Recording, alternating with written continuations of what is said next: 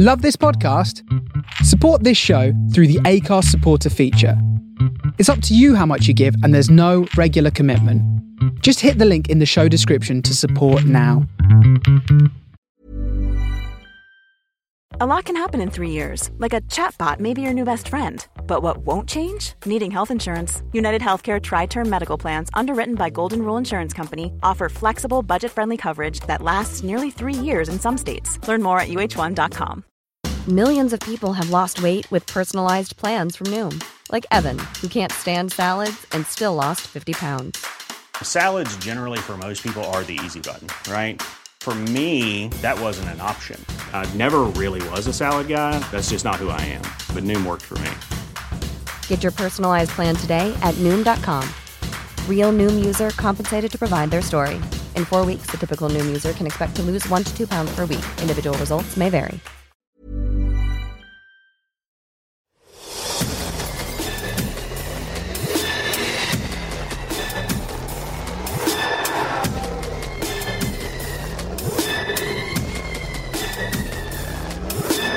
Welcome to the Horror Hangout, a podcast where three bearded film fans watch the best worst horror movies of all time.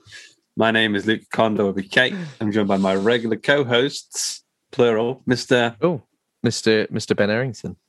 and a Mr. Andy Conduit Turner. Hello, guys. Oh yeah. How yeah, are we doing? Wow. We were quite downbeat in comparison to your intro there, Luke, where you sounded like uh, a YouTube host who's definitely on cocaine. Yes. You hear me, you hear me sniffing. It's uh, actually not the cocaine this time. It's the hay fever, which has Ah. been a true horror of Ooh. the past week. It's, Yeah. it, it's Real like the worst horrors. it's ever been. Yeah. it Uh, has been really bad. does everybody suffer? You know you suffer real bad, Luke. I didn't. I was cured, but this year's been it's come back like Tupac. It's all over me. Ruined. Famously back, Mr. Tupac. Did you guys get those wipes for your eyes? I saw them. Did you buy No, some I've not. I've not. no, I haven't. basically I mean ba- baby town and get ba- baby wipes for your eyes. It looks like I've seen a lot of people on Twitter saying they're uh, they're pretty much saved their lives. So Save their lives. saved their life. I don't. Yeah. I keep I keep acting like I work for this company. I don't even know what company it is. But get some baby wipes for your eyes, hay Is fever the- is sufferers. this- Is this our sponsor pitch for this week? Yeah. so we've, sponsor tri- we've tried cakes, we've tried VPNs in the past. If you are selling allergy wipes, nothing more than nothing better target audience wise than podcast listeners, I imagine. You're fever eye hole wipes. Wipe the shit out of your eye holes, you twats. it, it will tie into this episode. There's some guys in this film towards the end who got some really bad allergies in their eyes, all red eyed and Yeah, maybe that's why they're so grumpy. Itchy. yeah, they're after some baby wipes. So grumpy. You would be there, wouldn't you? You just be like, oh, what's the point in living? Yeah, you Yeah, can't make you're- any It does feel like that because sometimes. of, of monsters. and now I've got allergies as well. Oh, fuck's sake, why? Bloody hell. It's horrible. Yeah. Yes, indeed. Uh, should we go straight into some horror news? yeah. yeah, we've done we've done the random aside section of the show. yep, that bit's done. Tick. Part of the show. My favorite part of the show. Done. Uh, so yeah, for horror news, there's a few little bits and bobs this week that I've seen. I don't know if you guys saw any of the E3 stuff, but one of the things that jumped out at me on Nintendo's E3, uh, Nintendo Direct, there is going to be a new Fatal Frame game. Oh yeah. Fatal Yeah. Frame Is it, game. a, is it a Fatal remake Frame. of the Wii U one? A remaster? So yeah, s- so it seemed so last mainline spooky entry was seemingly lost to the ill-fated Wii U, but fret not, Fatal Frame Maiden of Blackwater is coming to Nintendo Switch this year. Um, so yeah, it was originally released in 2014, but obviously yeah, now a, a little remake. Uh, how do you guys feel about these games? These are pretty spooky, aren't they? The older. I don't think I've first played one. this It's one. great. It's really good. It's Yeah, I've- terrifying. I've played some of one. I don't think I've ever owned one of them, but I've played some. But it's pretty terrifying, spooky, ghostly stuff. And I think you're in a a mountain area, Hikami Mountain, and there's ghosts, which obviously you, you can only defend yourself against with bloody camera. Yeah, ghosts do not like having their photos taken, famously. Yeah. So, um, to be fair, I'm being facetious, it is a magical camera that damages them spiritually. Um, so yeah, Ah. you can snap them with some special film and get rid of them. But the first game in the series is incredibly intense. It was one of those I remember getting on the PS2 back in the day, Oh yeah, and PS2. it was one that you you got it, and then I think I played the opening section of it several times, just showing different like different of my friends like. Yeah, have a go at this. It's like you're running a demo. Like, "Oh, have a go at this. Yeah. It's horrible, isn't it? And then I don't think I finished it. I think I did this. I did like the opening forty minutes like about five times and never finished the game. Ah. Yeah, One I of think it was like is that. Just too scary to play.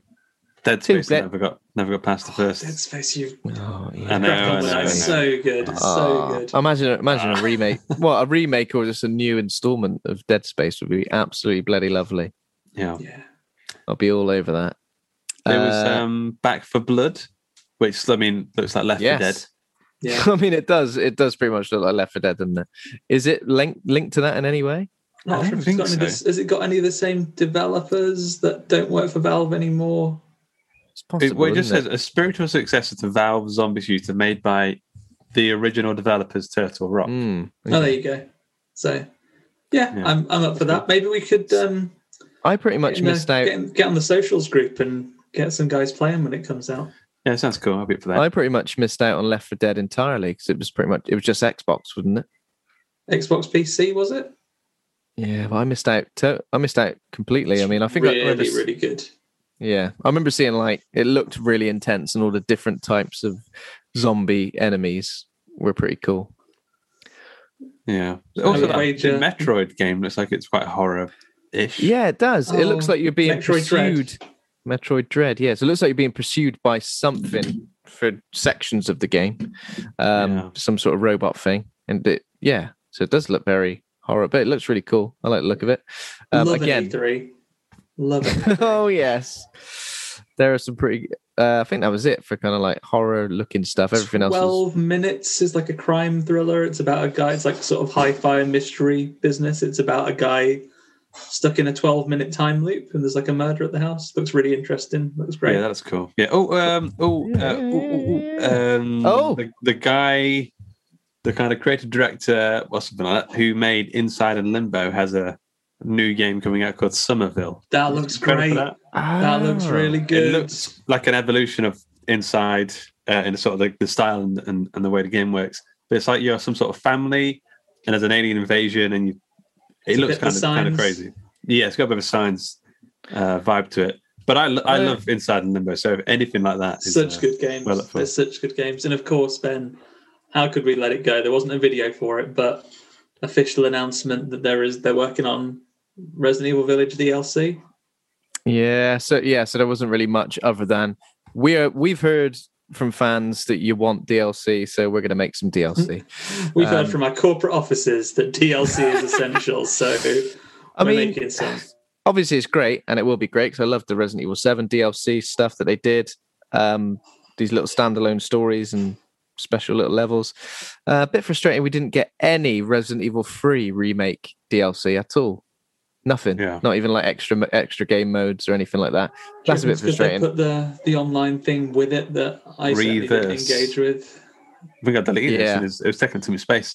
I think I'll give it a go at some point. It looks kind of fun. You can play Is as Re- Jack, Jack Baker from the. Is Reverse out already? Yeah, downloaded when I got the last one. I haven't switched it on, but it downloaded when I got um, Okay, I, did, I thought it'd been okay. delayed, so I'll have to double check that. Uh, also, obviously, this week as well, the Dead by Daylight Resident Evil characters and level got added. Not had a chance to play it yet, but I've watched some little playthroughs. It looks cool if you enjoy the format of Dead by Daylight uh, and you enjoy Resident Evil, or maybe just one of those. I think it looks like a, a good Like time one or playing t'other. as one or Yeah. t'other. And playing as Nemesis, being able to shoot at your old tentacle, Did you absolutely see delightful. Lance Reddick posted an image of the Resident Evil TV show? Do you know what, Luke? That's the next horror news bit I've got. well, So, lean uh, in and listen. so take the floor if you like. Oh, I've said all I know. Oh, I will say. Uh, oh. uh, so it's um, it's looking. My Riverdale hackles Yeah. raised a little bit. I know exactly what you mean. Oh, no, it's Um, not going to be about who Wesker is taking to prom, is it? So, Chris obviously- Redfield will punch someone and say, "Welcome to the OC, bitch." because that's where Raccoon City is Mm. now. I wasn't sure if there was going to be a link between the films and the TV series. I was kind of hoping that there would be some sort of link, almost like I thought that would be really cool. You know, if it almost like a, a Resident Evil universe. Um, yeah. with TV shows and films, but obviously no, completely different because Lance Reddick is playing um, Albert Wesker in this one, and it's the guy from Umbrella Academy whose name I've forgotten, who's playing Wesker in the movies. So clearly not connected. Is it But, the big yeah. ape man from Umbrella Academy? Yeah, that's it. That's okay, it. I can picture that. Um, so yeah, obviously it looks like a very young cast for the TV show, um, and I know it's focused on the Wesker children. So yeah, I hope it doesn't skimp on the horror, and I hope we don't get some young adult slash teen version of Resident Evil because you know that would be disappointing. Yeah. All I care about in my Bertie Wesker casting is he's got to look good in a pair of sunglasses. Yeah, I mean, Maybe Lance, change- Lance change- Reddick looks change his cool sunglasses in every any time. situation. Yeah. Yeah. I like I've seen Lance him. Reddick. I did an image search, like his, like Lance Reddick sunglasses. There's a few pictures of him out there. Yeah, I can see where you're coming from. great character actor, and also um, Yeah. the last I think the last thing I saw him in or experienced him in was Horizon Zero Dawn, um, and he was great. And he was great. His voice in your ear pretty much like the whole game. So Yeah. yeah, I can understand how how he would work as a as a protagonist. Or it depends what they're going to do with it, because obviously if he's like one of the main characters, is he just going to be like shady dad guy who's like I think on the Shady Dad, surface that guy. on the surface, he seems like a nice, da- nice guy, but as they start doing some digging, they realize he's he's the Resident Evil. He's, the living in their house. Oh, and so he yeah. lives there, and he's bad. Evil. Yeah, Yeah. He was the Before you- Resident Evil all along. really, really gutted. Then, if it turns out it's gone totally YA, and it's uh, it's not even Ghoulies and Monsters anymore. He's just Resident Evil. Is their dad, and he's having an affair or something, or he's like a '90s, like a '90s bad dad, like in an Arnold Schwarzenegger comedy, where like. Oh, spends too much time at the office, Ah. forgets your Christmas present. That kind of bad dad. I'm pretty sure it's going to be as scary as the Demon Headmaster. That's that's like ten out of ten scary. Oh, maybe, maybe when we were like five. And if it is now. Oh, have you watched it recently? no, to be fair, Yeah, no. Leave him Couldn't back bring in. myself to do it. Demon There you go. Headmaster would be one of the main villains. If I ever was to get infinite like IP licenses to make a CITV Avengers, the Demon Headmaster would be like We've done this before. We've gone through this, haven't we? We've gone through this in detail. Who knows what Prob- episode it was? Probably I don't know, either on here or on Twitter, maybe, but you know, definitely Penny Crayon, Bernard's Watch, Neil Buchanan Art Attack, all those bad boys. Is he CITV or was he BBC? Who's that? Brum. I don't know. He feels like an ITV guy, doesn't Brum? Brum. Uh, yeah, and the the only other Resident Evil thing is obviously that Resident Evil Infinite Darkness starts on July the eighth, and I think they release like I don't know the opening scene or something something like that. I hate when it. I, I've never usually got any interest in that sort of stuff. I think Yeah. I, I will hold on. because it's too long for a YouTube video, not a whole episode. So I'm like, eight minutes holding my phone like this. no thanks. Yeah. See you later. See you on release day. Yeah. All the best. See you later now. Uh, okay, and that's pretty much it for horror news. The only other thing I saw was that Kathryn Bigelow's Near Dark, the vampire movie, 1987 vampire movie, is getting a new restoration and release from Studio Canal. So, I don't know how you guys feel about that film. I've definitely seen it, but I remember pretty much nothing about it apart from the fact that um, what's his name's in it? Lance Henriksen Yeah. and who else? Someone else. There's a few people in it, I think. But I um I It's got a whole cast of people in it. I don't know if Not a I've ever one-man seen it. And it's one I've always been trying to watch for ages, but I I don't think there's like an actual release of it, is there? Or it seems to be really difficult to get a hold of. I've never seen it. I will look forward to this. Uh, the good folks at Studio Canal giving me the opportunity. Yeah. It could be it could be one for the for a future episode. Um yeah. at some point. So yeah, very nice. There we go. That's it for horror news, pretty much. Well, in terms of what we've been watching, I'll I'll jump straight in because the Resident Evil Riverdale thing and the YA-ification of Resident Evil is is probably something I've been watching this week. Um, the Netflix adaptation of Sweet Tooth. Have you seen Oh, it? yeah. Do you know much about it? Do you Sweet Tooth? I know a little about it, but Not I was, seen it. I was gonna try and read the comic first, but it looks great.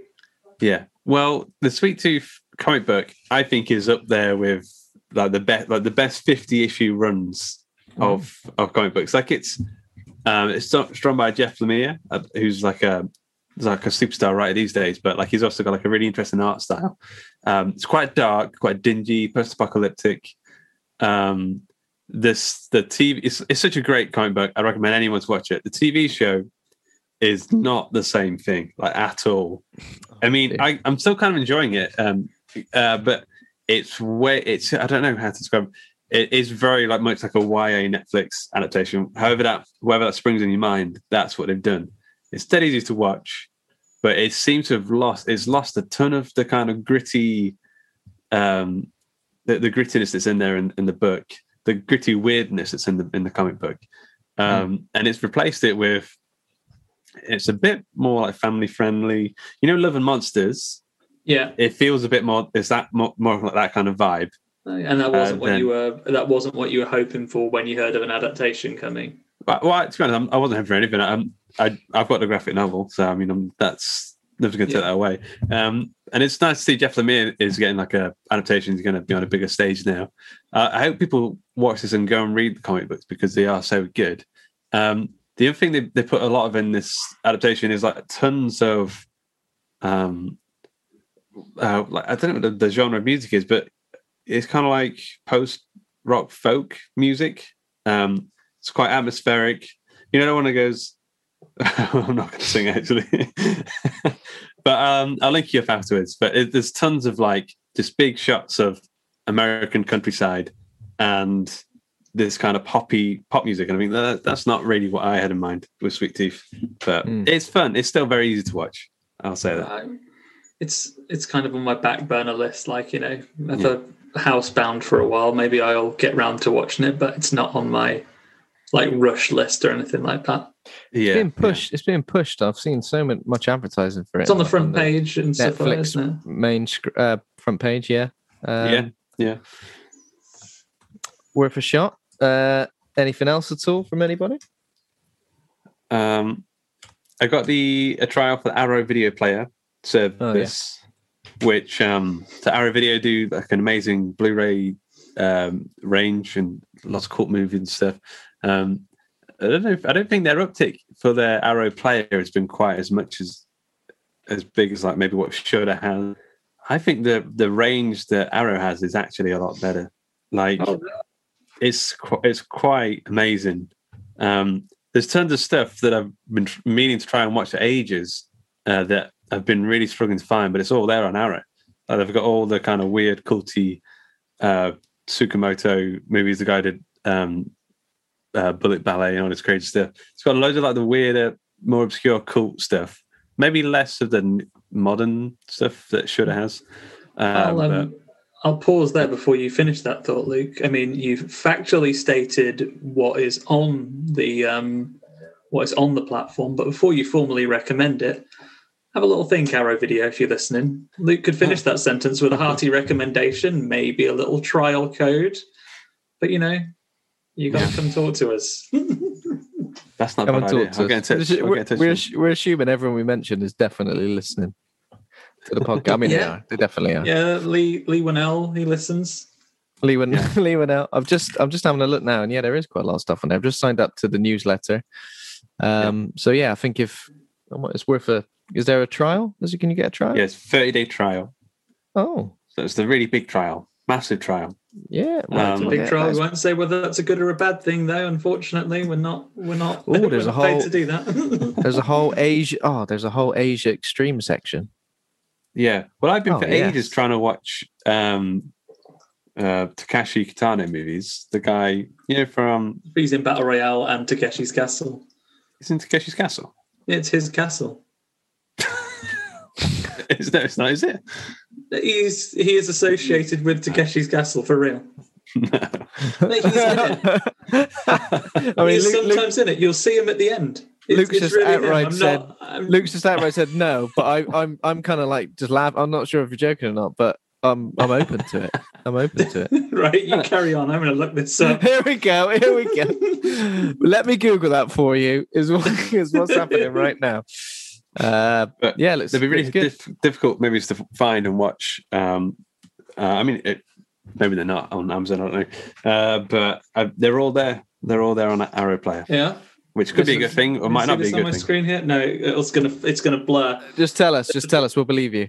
There's a picture of him outside Takeshi's castle. And it's his castle. Beat Takeshi is What an interesting crossover of genres for this. Well, he started off as um, a comedian, as a as a castle owner. as a Oh, okay. castle. That's how you got to start in the world as a Uh, yeah. lowly castle owner.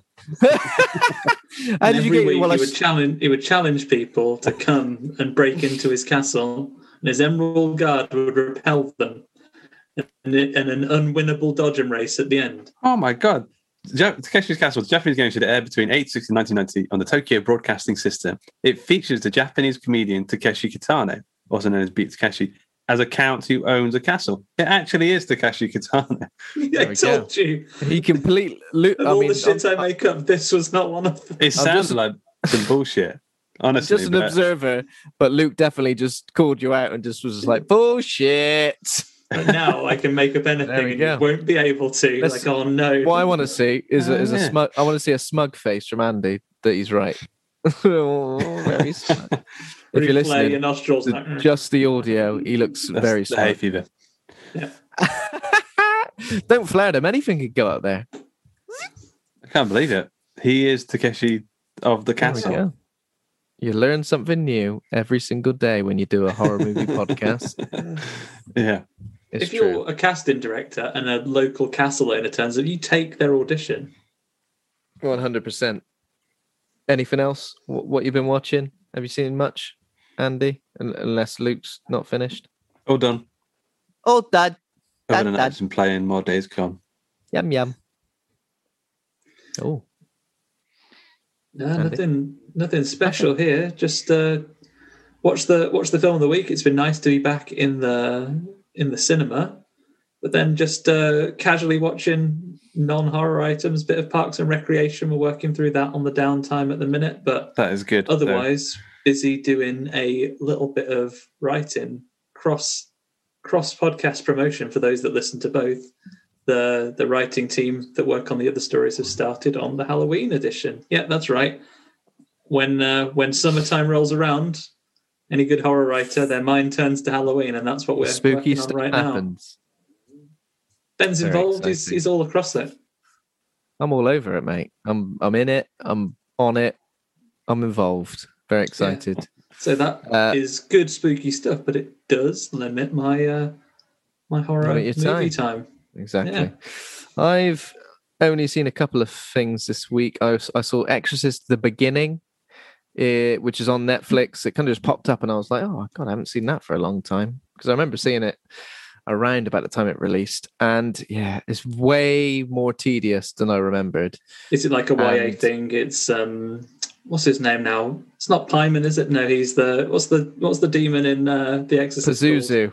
Pazuzu, like at college, and he's wondering who he's going to go to prom with. It's all It's not that much of a beginning, you know. When you know, in the same s- sense that we went, the nun. The beginning. Oh, it just is. it just is. That's pretty much it. Uh, but I think it, Exorcist: The Beginning is the story of um, what's his name, Father Merrin, rather than the actual demon. It takes place like in World War Two, um, in Africa. Uh, yeah, it's it's really slow, and some of the oh, the I won't spoil the ending, but like the, the imagery that the finale relies on is so heavily influenced by like the Exorcist movie. It just, like it just doesn't make sense. It just like why some more stairs. why would this person look like do you know what I mean? It's just silly. And there's some really dodgy green screen I kept noticing. Just like, why is that green screen? It was just odd. Uh yeah, so not great. I think if you're if you're a completionist and you want to go, I've watched all the Exorcist movies. Have you seen Exorcist the beginning? Yeah. Then uh Speaking of completionist, Ben, have you watched Cradle of Life this week? no. oh wait. Yeah. Did I say yeah. yeah, yeah. Did I not discuss it last time? Did I discuss no, the you, first one? you just watched the first one. And it's based Yeah. on Jack's. So I- Jack's. I think the reason the reason I got confused then was because I think I watched it the same night as we podcast last week. So long time ago, it feels like. so we hung up, said goodnight, and then So straight on to the cradle of life.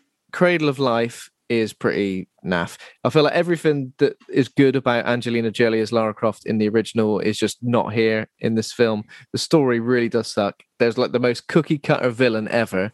So the the villain in the first Tomb Raider, evil British guy. The villain in the second Tomb Raider, eviler British guy. he's Oh, like- Evil, uh, Evil British. he's eviler, is he? He thinks he's evil.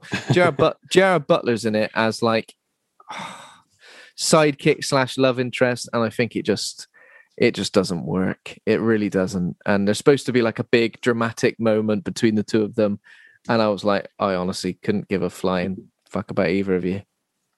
Yeah. So that's that. Uh, and the only other thing I saw this week, I I've been listening to a lot of The Doors this week, and I fancied watching the uh, Oliver Stone biopic from Yeah. 1991 with Val Kilmer as Jim Morrison. Uh, it's quite long. It's a bit pretentious. I think if you don't if you don't like the Doors or know much about the Doors, this isn't a good film to get you into the Doors because it does come across as a bit a bit pretentious. But still, I think Val Kilmer is pretty much perfect as Jim Morrison. It's definitely one of those, you know, when you're watching a biopic and you go, if I just squint my eyes a little bit, that looks pretty much like that person. Uh, so yeah, I'd recommend that. Just uh, it's it's quite trippy, and I think that's kind of the the as a cinematic experience, and I guess that's kind of the point. Yeah. Um, and I'll just sign off with one more thing, considering we started with gaming. I watched Console Wars, which is all about Nintendo versus Sega in the '90s documentary, which is on I think it's on Prime. But yeah, um, it's pretty good. Uh, It's kind of like the suits do most of the talking in this one. It's like all of the corporate dudes are talking about the money and Bloody suits. The bloody suits. So there's not really much input from actual gamers. So it feels a bit hollow. What for was that your reason. house? What was your household growing up? Or because you're both younger than me, you're both going to say PlayStation. Sega, No, Sega Mega No, Drive 2. Sega, Yes. Sega, Sega Mega Drive. houses. Yep. I never. I the first Nintendo console I ever owned was a GameCube. Yeah, same. GameCube. And then 64 a little bit later in its life in its life cycle. Um, but yeah, Sega all the way. Either of you guys have a Dreamcast? No, I don't think so. I think I went from Mega Drive 2 to PlayStation. Yeah, and a Mega Same Drive two. I got a Dreamcast. The world wasn't ready for Dreamcast. I still don't In know the many difference ways, between a Mega Drive Dream- 1 and 2. Dream, It just had red uh, buttons. Yeah, red buttons, nicer shape. Yeah. Was that pretty much it? It was still the I think same. it had, I think it had better sound output at the back. Like aficionados will correct me, I'm sure, but There's some stuff about had this. a composite wire or something like that, rather than a sta- standard okay. aerial. Mhm. There's some stuff about the Sega Saturn in this as well, which is quite cool.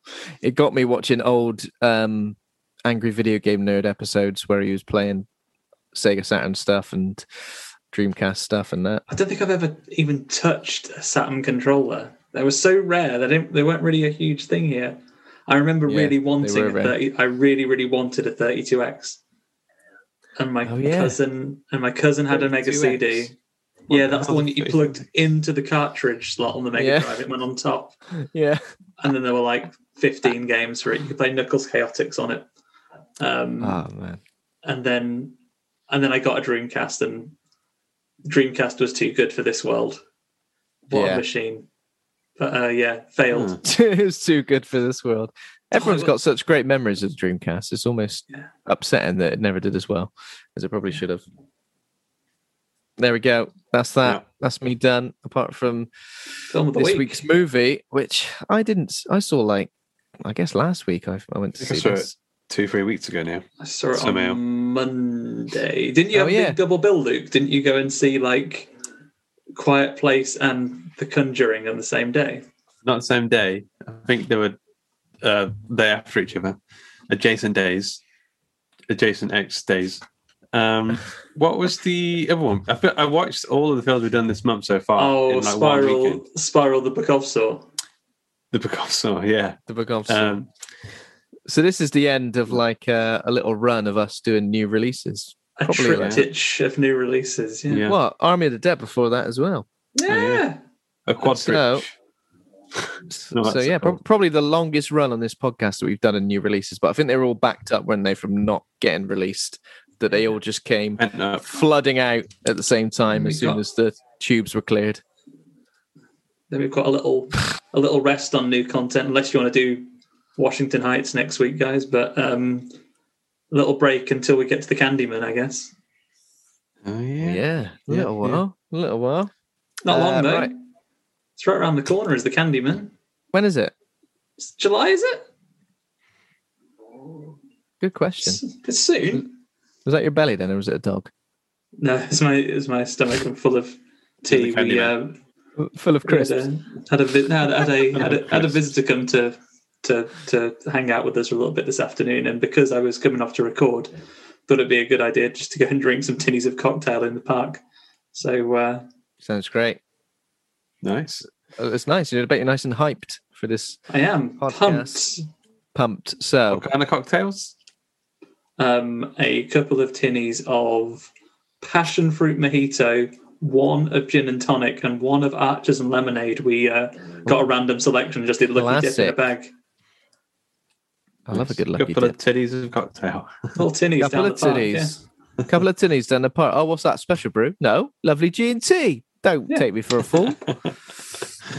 okay, so this week's movie is A Quiet Place Part Two, and that's a 2021 American horror film and the sequel to the 2018 film A Quiet Place. Uh, it's written, produced, and directed by John Krasinski under the studio Paramount Pictures. That's not important. Forget that. We know that. What's going on? Who's in it? Emily Blunt, Millicent Simmonds, Noah Jupe, uh, Cillian Murphy, and how do you say his name? Jijoman Honsu. Terrible. Sorry. so this one is following the events at home. So it pretty much like follows on directly from the first movie. Yeah, like moments the- after, right? Yeah, the Abbott before. family and before. Yeah, Yeah. the Abbott family now face the terrors of the outside world. Forced to venture into the unknown, they realize the creatures that hunt by sound are not the only threats lurking beyond the sand path. There's also stones on the floor when they're walking barefoot. Ow! Yeah. Walking Come on, right? never You that can throw your shoes away. Yeah. Little pebbles. I reckon I little can still be. sharp- sharp grass. I reckon I can Sometimes still be just just- stood quiet. on a nail today. So yeah, wear your shoes. Yeah. Jesus, I reckon I could still be pretty quiet, walk around in slippers. Cillian Murphy's got his boots on. He's all right. Yeah. Has he? Yeah, come yeah, on, when guys. He, when he when he sent, when she sends him out after the kid later in the movie, he's like, "I'll go," and he goes, "All right, He's got cowboy Wear- boots with wear my shoes because I'm sensible." a couple of pair of Steelies. He's walking about in. He's all right. Yeah, good Yeah. times. Peristeles, that's uh, a nickname for his amazing eyes, I think, as well. They look so good seeing through the screen. And his and his testicles. Peristeles. He gets kicked in the nuts all the time, and he never reacts. He's got a pair of steelies. It's really toughened up. Um, yeah, I guess we're talking cast already. Like everyone in this, I thought does a very very good job. Mhm. Even John Krasinski was only in it for uh, the first 10 minutes or so. I was going to say, um, Scoot McNairy's in this. I didn't realize at the time. Scoot McNairy is the guy from Monsters. Um, You probably recognize. So he he was the Marina Man, the leader of the group of dangerous feral old, humans. oh, Red really? Eyes. Oh, Red Eyes, Captain Red Eyes. Was Yeah. that really him? Scoot McNairy. Yeah, He was unrecognizable. Not he's for got such a recognizable face as well. Not He's for a second good time. now. Yeah, Not for a second did I think it was him. That's The maladies are kicking his kicking his ass. Yeah, now you need to, um, apocalypse. you just need to always be on the lookout for Scoot McNairy now because you never know when he's going to be popping up in a film. You never know when he's gonna scoot on by. Have you got any Um, Letterboxd bits? Oh yeah, sorry. Yeah, so uh, uh, ratings and scores. IMDb has it at seven point eight.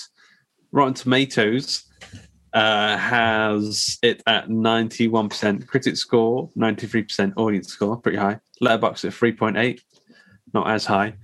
Um, okay, so some choice reviews from Letterboxd. Ed uh, wrote too loud, half a star. He wasn't into it. It's too loud for him. Um, Alex Oh, is it one Olivier. of those bloody monsters? Doesn't like the noise at all. Very sensitive ears. Alex Olivier said, like being spoon fed flavorless gruel, I cannot conjure even the mildest compliment to pay this movie. Half a star. Um, pretty harsh. Um, on the more positive side, uh, Killian, ooh, Killian spot with a K. Don't pass the opportunity to watch it on a cinema unless you're rich and have a badass stereo system. Five stars. He was really into it. And like, um, and this next review even says, um, my first trip back to the cinema since seeing Tenet back in August. Um, I would normally be happy to see anything at the cinema again, but he was so happy that this was the one that he saw. As this was the first film back for a lot of people. I think it was for me. If that's if I've got that the right way around. Um, So it was like an amazing film to see at the cinema. It- to me, this is a, a cinema movie more than a laptop. Yeah.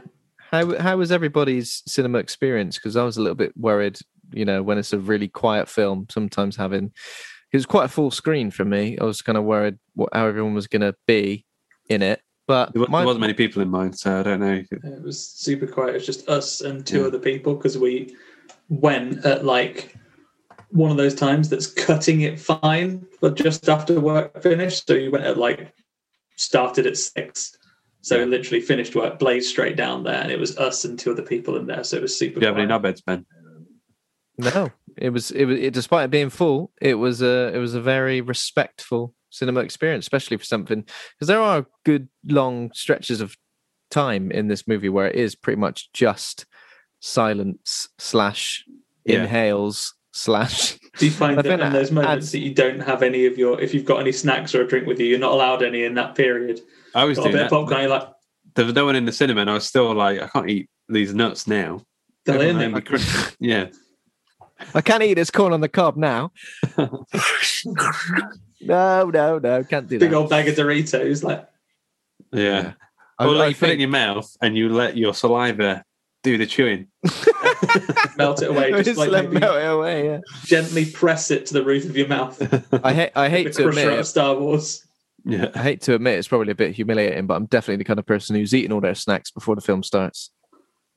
Ben. That, that Pretty happens to me all the time. The drink, if you ever Pretty get much like a always. nice, nice refreshing drink, that lasts me the entire two-hour film. It's gone within the first ten minutes. Mm, especially yeah. if you're sharing it, because yeah. Two If drinks Someone doesn't know they're cinema, it sharing. feels- it. You've got to get in quick. feels it And feels excessive. Put, your head, put your head between the seats and just quickly. It's got a really long straw. Take a long, through the take a long straw like a mosquito. Especially if someone don't know they're sharing it. How have I drank this giant extra large? How do you feel about when people walk into the cinema with those massive drinks where you're just like, that is like a keg? What's wrong with you? Thing I- is, though, that's yeah, that's what the holes in the seat are uh, are built for. Like you know, like the, the the drink holders in the seat are due to accommodate the massive ones. yeah. So you put Yeah. a normal size drink in there, like a regular, And it's it rattling around like, like- it's going to fall out. It's like no, oh, yeah. jeez, Louise. I know what you mean. Stress before the film's even started. I had a Real moment life where horrors dropping your drink in the cinema. Oh my god! I had a moment where I walked into the cinema and the film had just kind of was already not starting, but it was getting to the point, and it like it was the the rating of the movie on the screen. It was Yeah, so dark. BBFC's up there. It was Yeah. so dark in there. I could barely see anything. And uh, this happened. Luckily, it didn't properly happen.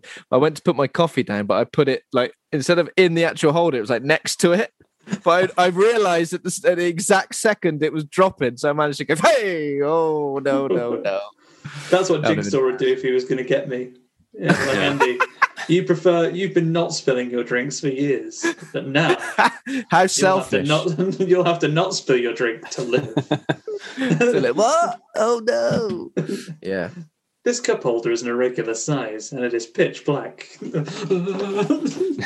I have been enjoying going back to the cinema, but I feel like now I've seen everything. I don't know what's coming out anymore. I don't know when the next trip's going to be. There's like a musical out in that in the Heights, isn't there, this week? that looks good. To be fair, Yeah, I like a good musical. And My liked- my cinema doesn't seem to be having like a full schedule at the minute. Like it seems to be having like one or two movies a day, and they're Oh. they're, they're just picking the things that they know are going to be like the most successful and just yeah. Get a so. good through. Well, like they didn't even, um, yeah, they didn't even have um, Book of Saw, which I thought would be a big one to have have in.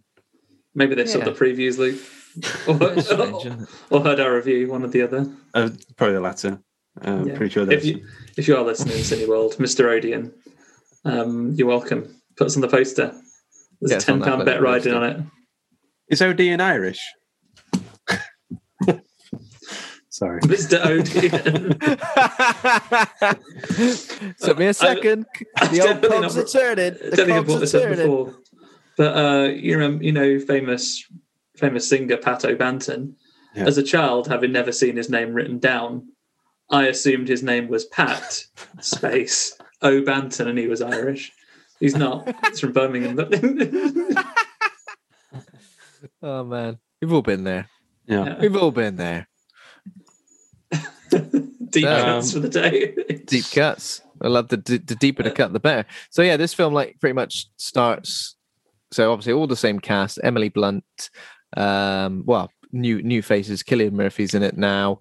Uh, John Krasinski is in it in like a sort of flashback early sequence. It starts Um, with that, yeah. right? It starts with the. It jumps back and then it jumps forward, right? I think it starts like that, doesn't We it? just do we start with day day one, day zero, or whatever makes it sense. is? Yeah. Yeah. And it's got Should we- John. Go on.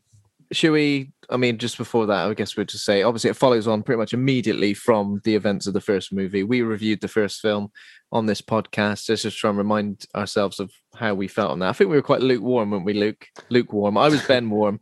I was Ben Warm. You were lukewarm. Wow. I mean, I think the thing is, um, the the hype was massive around the first one. People like, oh, it was the best, one of the best horror movies ever made, and it, it just wasn't. I'm Yeah. sorry to say, it was good. It was a good film, but it just wasn't that. I'd be like a B, I think, on it. Yeah. Um, I would say it, it was very tense, and this film follows on uh, in the same way. Like, it's not hugely plot driven. It's Mm. not even hugely character driven, really. I don't think. I think it's hugely um, um, tension driven. Like every scene is like, set piece driven. It's yeah, Hugely one mission in The Last of Us driven. Yeah, That's how it Yeah. feels. It's kind of how it feels. Um, yeah, I, I was I was pretty lukewarm on the um on the first one, and then over time, like started to not hate it, but whenever it got brought up in conversation as like one of the best horror movies of the last number of years, I always used to get a bit annoyed and to say, Yeah, "Oh, give on, it a rest, absolutely mate. not." Yeah, I, I- think that's the same. I think the I hype don't- ate it up a little bit. The Mhm. hype ate it up. I think the rules of the world don't quite land for me. Um, whiteboard. Aki got What's the weakness? Fuck's sake. Yeah. these things are sensitive to sound. Did you reckon at any point anyone went, someone do a really high pitched noise in their ear, see if they like it? I don't, Yeah. I still don't 100% like the creature design. I still think it feels a bit like Leggy Venoms. leggy venom. yeah, Old I don't know, Venom like- long legs. He's about. it just feels very CGI. It feels very like you, it feels very much like plonked in, doesn't it? I mean, in terms of the rules of, of, of the, of the threat, I mean, I, I, I think it's done a lot better in this film. Um, yeah, yeah. and I feel I, I genuinely feel the threat from the creature a lot more because they're intense. Like I just the amount of times I kept saying, "Jesus Christ, calm down."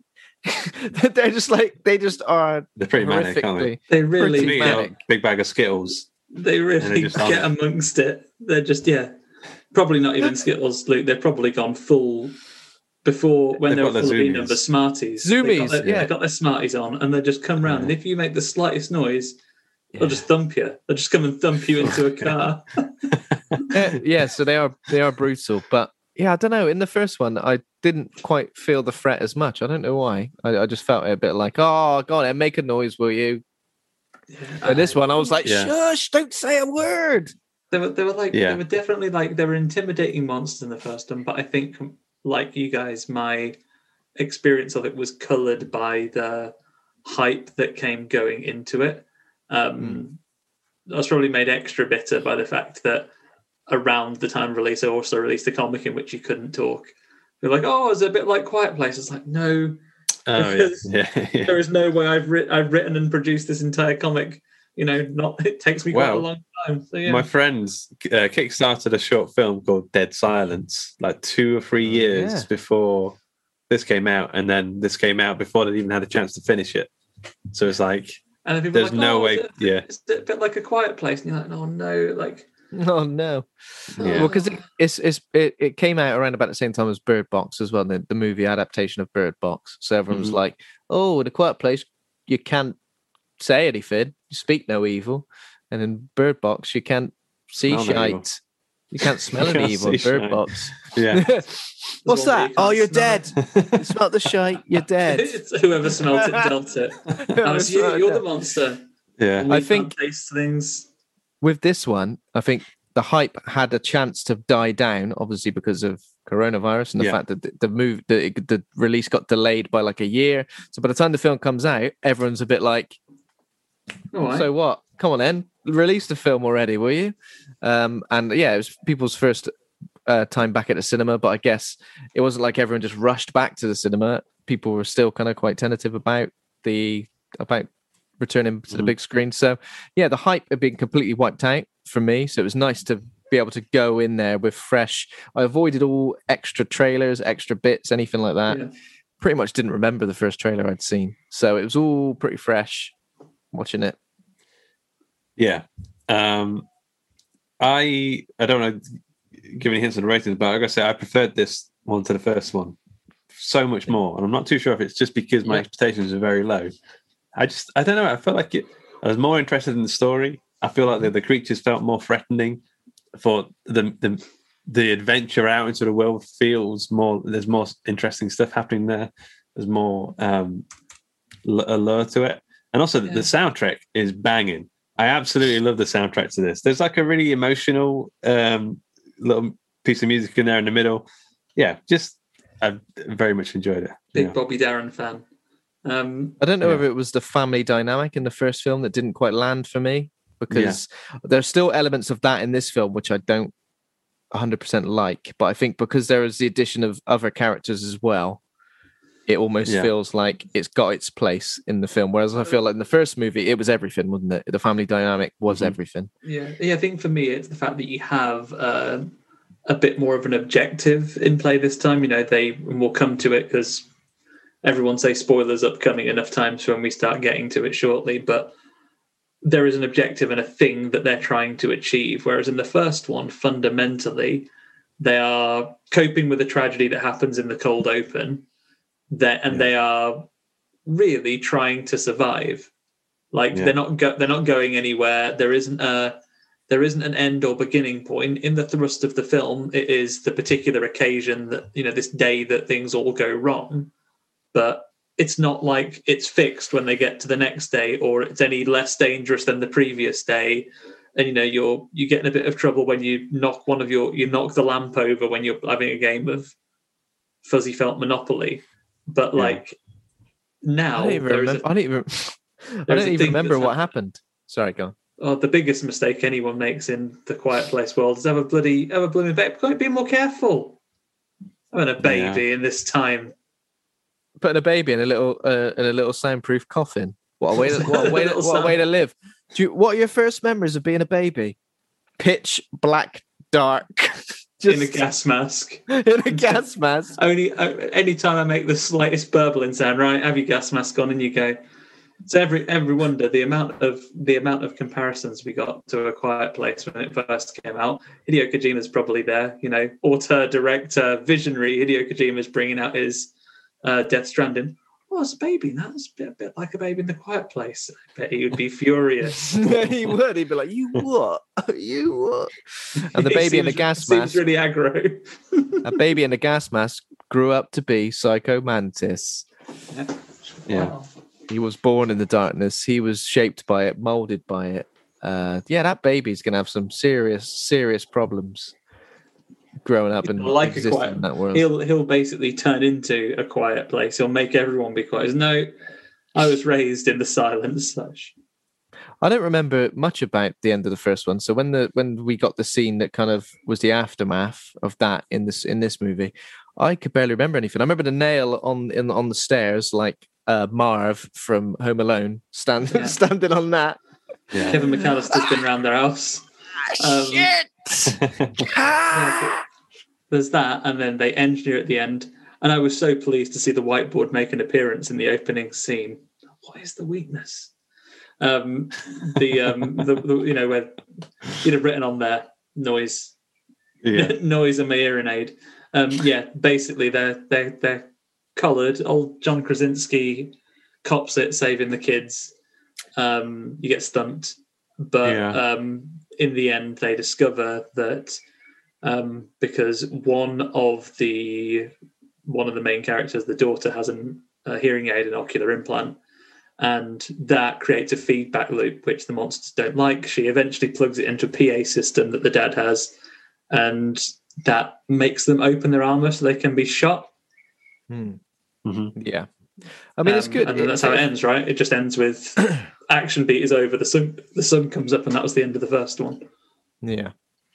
There's a lot about that ocular implant is sort of focused on a lot in this. Not ocular, sorry. Ocular, that'd be- that'd be your eyes, cochlear. Sorry, cochlear, cochlear. Yeah, that's for your cock. Uh, cochlear, co- the cochlear implant is focused on a lot in this, where you're like, it's just. I mean, it is just a tiny little bit of plastic. There's so much riding on so many things. We're just like, if you just dropped it, or just, I mean, it ends up in in in the water at one point, or in in someone's uh, mouth. his mouth. Yeah. It's in his mouth. Yeah, it's just like Jesus Christ. If that's gone, the whole film is pretty much just like screwed. Uh, so yeah, obviously it starts with um, the first event, the events before and during the alien invasion, because they are aliens, aren't they? I think that's what we. Yeah, they come down on Yeah. little meteorites. I guess they're not clever enough to fly spaceships. So, do you reckon? Because this is one of the fun things about it. I guess it's ambiguous enough. Wish Aliens was more like this, and then explained it all with Jesus Oh, yeah. engineers. But um, and that's another story for another podcast. But like, do we? You know, you get you get room to speculate. Has some intelligent alien life dropped these horrible leggy venoms on us, or Oh. are they just things that happen to be flying about on rocks in space that have landed on Earth and just So apparently they're called they're called death around angels. I don't think any anyone ever refers to them as death angels, but apparently, like just on alien species Wikipedia, they're called the death That's angels. spelled D E A F or. D yeah, A T H. D E A T H because they ain't deaf. They're the opposite of deaf. They're uh, they bloody hate loud noises. What's that? They wish, oh, they wish they're bloody deaf. They wish they're bloody deaf. Every able to hear moment, your of noise. Every moment of life is agony for them. That's why they're so zoomy. Is that they're just fe- just like Yeah. shut up. As we find out in the film, though, there's a couple of noises they don't mind. They don't mind crickets. They're all still at it. Birds are still around. Oh yeah, because there's a lot of stuff talking about the first movie. They're like just move and live by that waterfall. Yeah. because you're about to make as much noise. Maybe not as much noise as you like, but a lot Got more that, noise. that Simpsons where he's got like the frying pan on his head, like oh yeah, I am so great me. I am so Everybody great. loves me. I am so great. Yeah. Yeah. because there's stuff where they live in the first movie where stuff is lights have been hung up and stuff. It's like what has it all been stuck up by like blue tack? Because no one's hammered a bloody nail in, surely. Even sellotape is too noisy. Yeah, you pull it. Yeah. Yeah. Either that or he's like getting like a little tiny Super fuzzy felt hammer and going shh shh shh. Yeah, he's ham- Maybe It takes an hour to nail drawing to put one in. nail in. Yeah. pin them in. But if one falls, I won't want to hang stuff up because if one falls down, Oh, Yeah. And imagine, all Imagine- the crisps, the crisps that you want to eat. That you just have to oh no, just no. suck on. Don't want to think of that. Imagine all the crisps you'd have to suck on. that'd be I brilliant could- if the, you know they go occasionally to get supplies from the shop. It'd be brilliant if all like the crisps and peanuts and loud foods are still just there untouched. Uh, all the all flumps the are gone. skips are gone. all the flumps are gone. Even flumps have got like the little the little plasticky wrapper. Oh yeah. You know what I mean? You're screwed. Yeah. Devastated. Devastated. Yeah, in this one, we begin with another loud food that's going to be banned. Um, John Krasinski pops into um, his real name in this is Lee. He nips to, it's just a normal average day, right? There's a baseball game. He pops into the shop and gets some crunchy apples. He's eating one of those. He's, Oh, yeah. he's homing down on that before he even gets out of the shop. Yeah, oranges for the for orange slices for the middle of the baseball. He says game. he says hello to a dog. He's absolutely loving life. He's just Don't he- walking around, Don't think he pays for the uh, food No, or, or something. probably got, it's probably got a slate. stick Yeah. on a tab. Is that one? I still need to top this up. No, no, I've got some oranges. It's fine. Yeah. You know, some Yeah, oranges. This this is quite a we'll get nice this is quite a nice scene, but it's one of those scenes where obviously you know something terrible is going to happen, so you're just lulled into that false sense of security. But I thought this was a was a good scene. It Nice scene. established. Nice little throwback as really well, right? The rocket yeah. ship that was his son's death is in there. Yeah. Oh, yeah. Oh, yeah. It was just in the shop, Yeah. wasn't it? So he attends his son Marcus's baseball game, and it's kind of established all of the family characters and their sort of relationships. But there's a new character. Cillian Murphy is Emmett, hmm. Who is um, wait, Just another what's dad, isn't Lee. Lee. Lee's friend, isn't he? Like essentially, is that pretty much it? Just Yeah. another Just dad. some- Just another dad. dad at the old baseball Just one game. more dad. Yeah. they have do the some dad- bants like oh oh and they do um Chekhov's sign. Now, oh, what's the sign for dive? Oh yeah. Oh, Yeah, te- yeah. And, she, and she teaches him. And it's like, all right, I'll remember that. I like that. it Though. is. I did like that. You, I mean, a lot of times I'm like, wow, obvious. But for this one, I liked it, especially when I thought like exactly when it was going to happen. Yeah, Yeah. do it. Yeah. That's yeah. like the proper like um like the Doctor Watson effect, isn't it? Where like you remember just like literally it's perfectly timed, like seconds before the character in the film remembers, and you feel very clever, and it's like turn around to the person at the cinema. I saw that coming, and I'm That's the tell you. moment my dad, when I Everybody watch the telling- films, leans over and says, and says, you know, says they're going to dive now. Yeah. We know, Dad. We all know. You're not big. We all know. You're not Everybody clever. knows. All right, Sidney Poitier, film expert. I mean, I just call him Dad. Yeah. But, uh, Sidney Poitier, get- film expert on special occasions. um, yeah, I thought it was a really nice, uh, nicely paced, very, very slow, metered. I would say is the the pacing of it. It all feels very well metered and, and nothing feels rushed. We all know it's going to happen. The shit's going to hit the fan eventually, Yeah. so you just feel the tension kind of bubbling under. We, uh, Cillian Murphy essentially plays the stand-in uh, John Krasinski for this film. So they get him ready. He's like he's on the bench warming up already at the start, ready to jump in. he Um, gets up and does his stretches while they do a little bit of an action beat there. yeah, This is a nice bit when, like, because they've they've seen on TV that things are going are going awry in China, and then mid baseball game, Oh a yeah. big old meteor's coming down, or there's a fiery thing in the sky, and everyone thinks, right, let's let's chip off and go home now. I see. I feel like that wouldn't happen, especially in South Bristol. I feel like everybody would maybe go towards it. I think, I think they would, yeah, it. Yeah, Or everybody run towards it. Like, what's going on here? yeah. Um, uh, there's even, there's a moment with the the boy who's playing baseball, but he gets like anx- anxious about this kind of thing, um, and he, he can't breathe properly, and he misses. I think he misses all three shots, or or maybe he hits a. I Well, think that's he why- misses I two think- strikes, but then a meteor stops the game. So it's we can't really, fine. can't really hold that against him. Yeah, yeah. Technically, you- when society returns to normal after the Quiet Place series finished, he is still in. Yeah, Yeah, It still is going. It still is going. Yeah. yeah.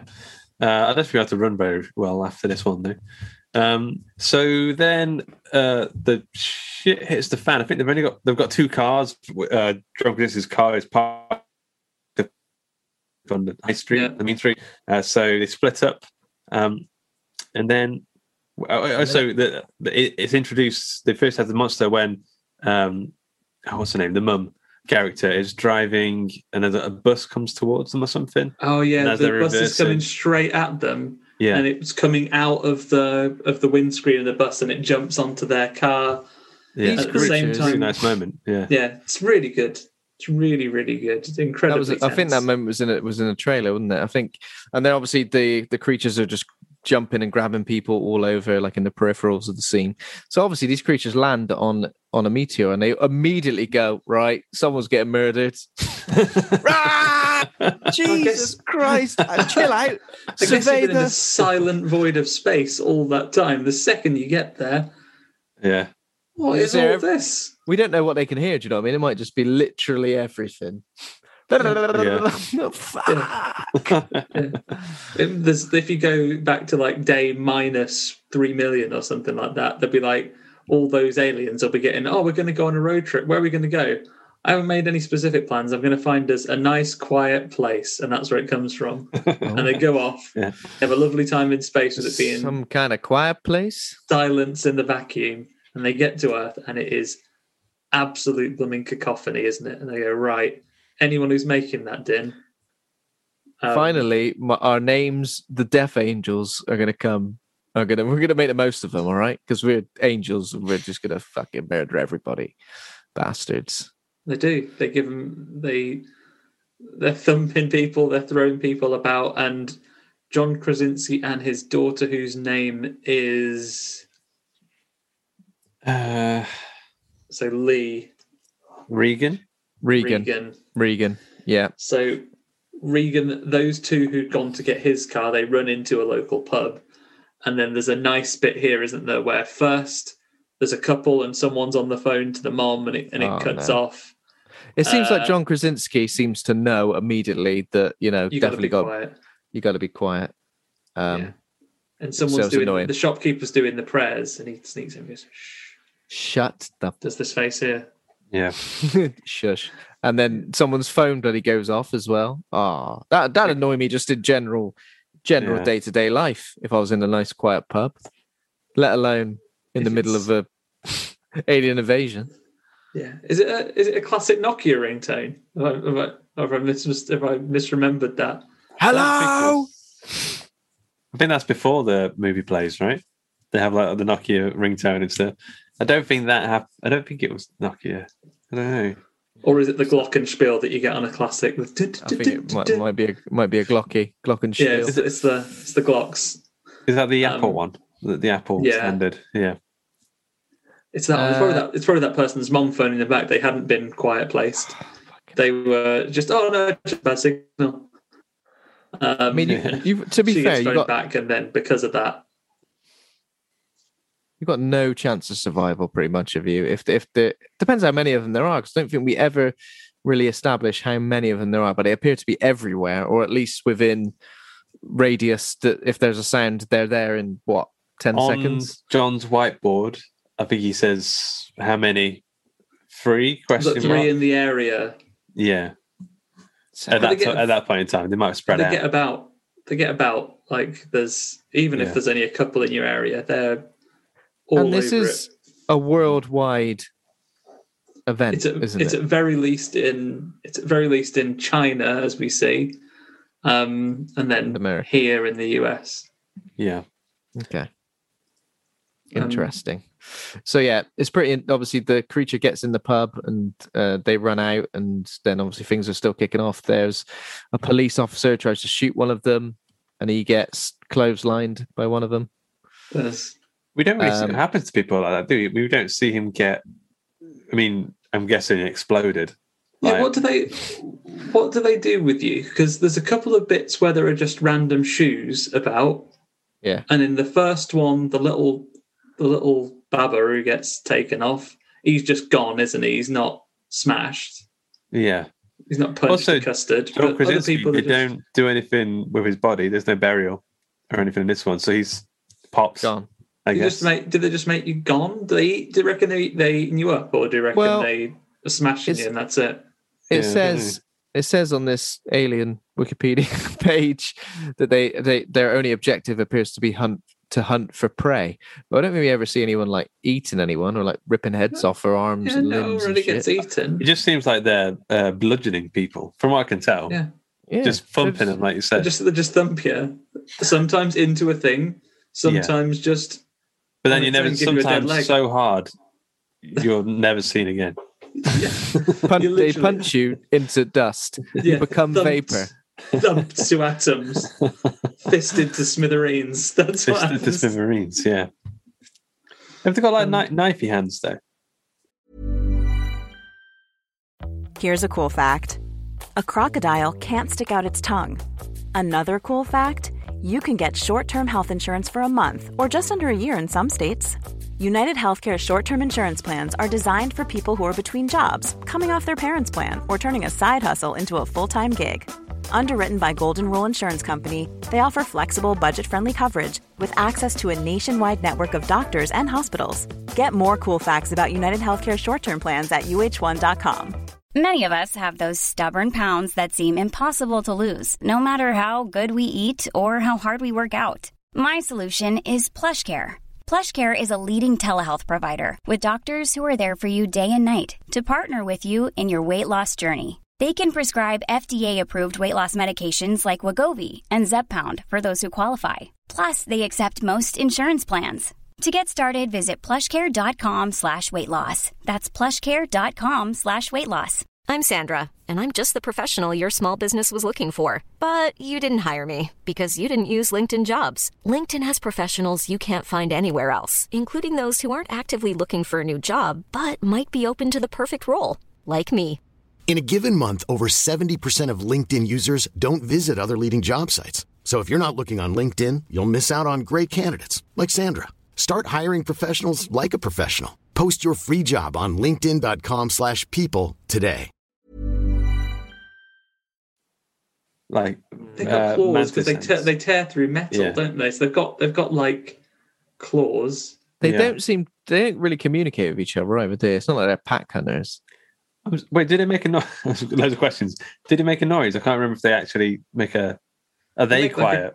That's everything They they stand like against. yeah. make Making a like Even if they attack each other. Yeah, would they trigger each other when they're when they're like crunching about and like scratching through things? I think maybe not. I think they're kind of insectoid. I'm I'm imagining like ants.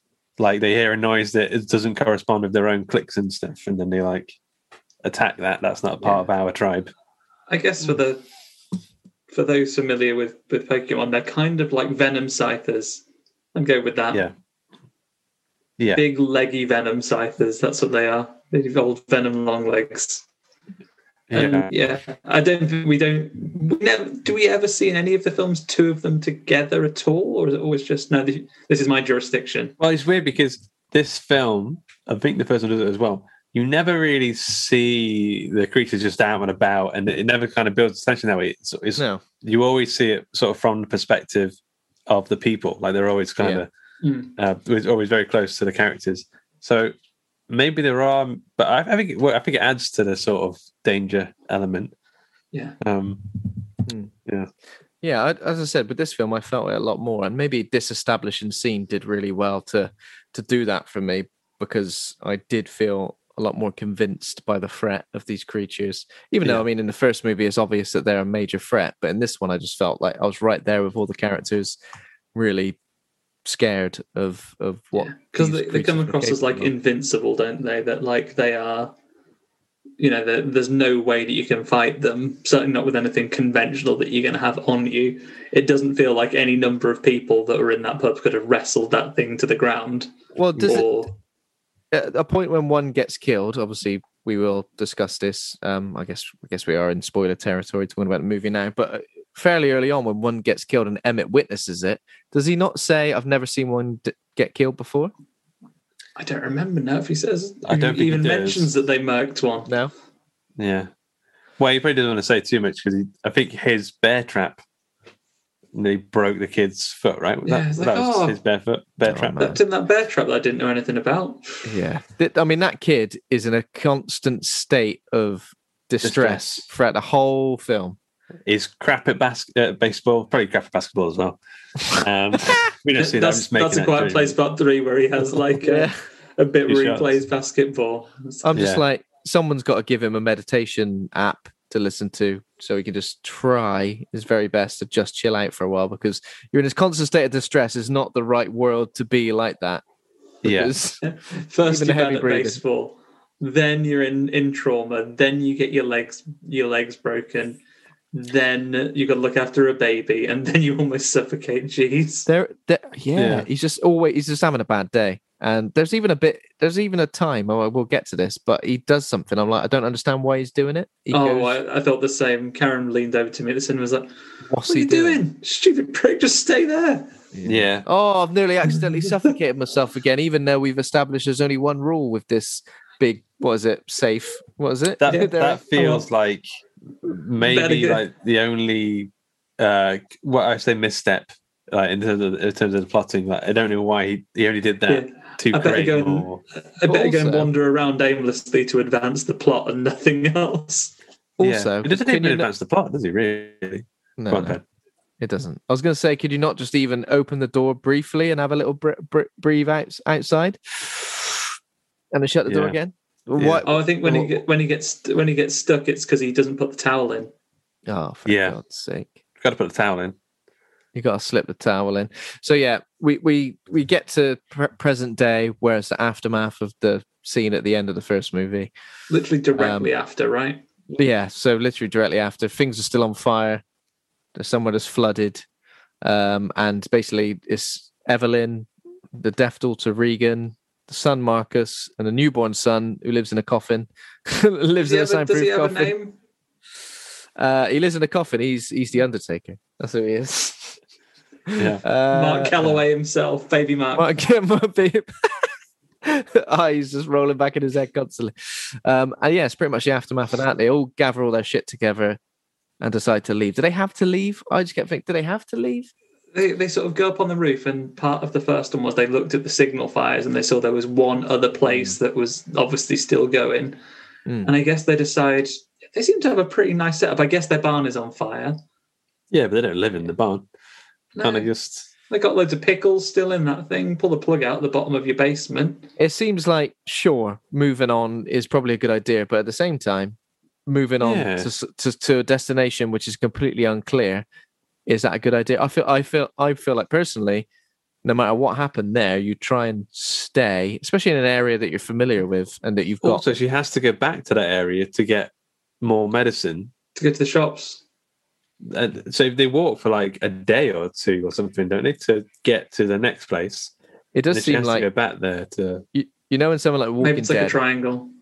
yeah. it seems like do you know in something like The Walking Dead where they discover a place and it's so perfect to, to live in, and then it feels like they just throw in any old shit to try and make it so that they've got to leave. We can't Yeah. keep writing comic after comic after comic of them all in the same area, living life nicely. There needs to be some co- sort of Yeah, something it kind to of ruin feels it. like yeah, like it's unspoken. But it's like oh, there's too many bad memories here now because monsters. Or that's my favourite barn. Well, So, that, that's, uh, that's just leave. dead dad's over there. I don't want to bury him.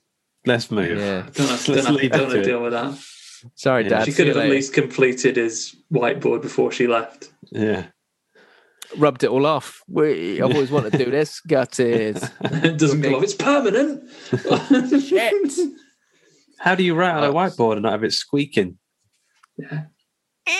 Plot really hole. careful strokes. Like Yeah. plot hole. I mean, t- to be fair, this is a world that they've established where it's almost impossible for there not to be dozens of plot holes without everything Yeah. being express explicitly explained by you know story or dialogue or something. So, of course, there's so many things that it's easy to question in this world. I, as I said, I think this film just does a lot more to make you kind of just forget or like at least go along for the ride.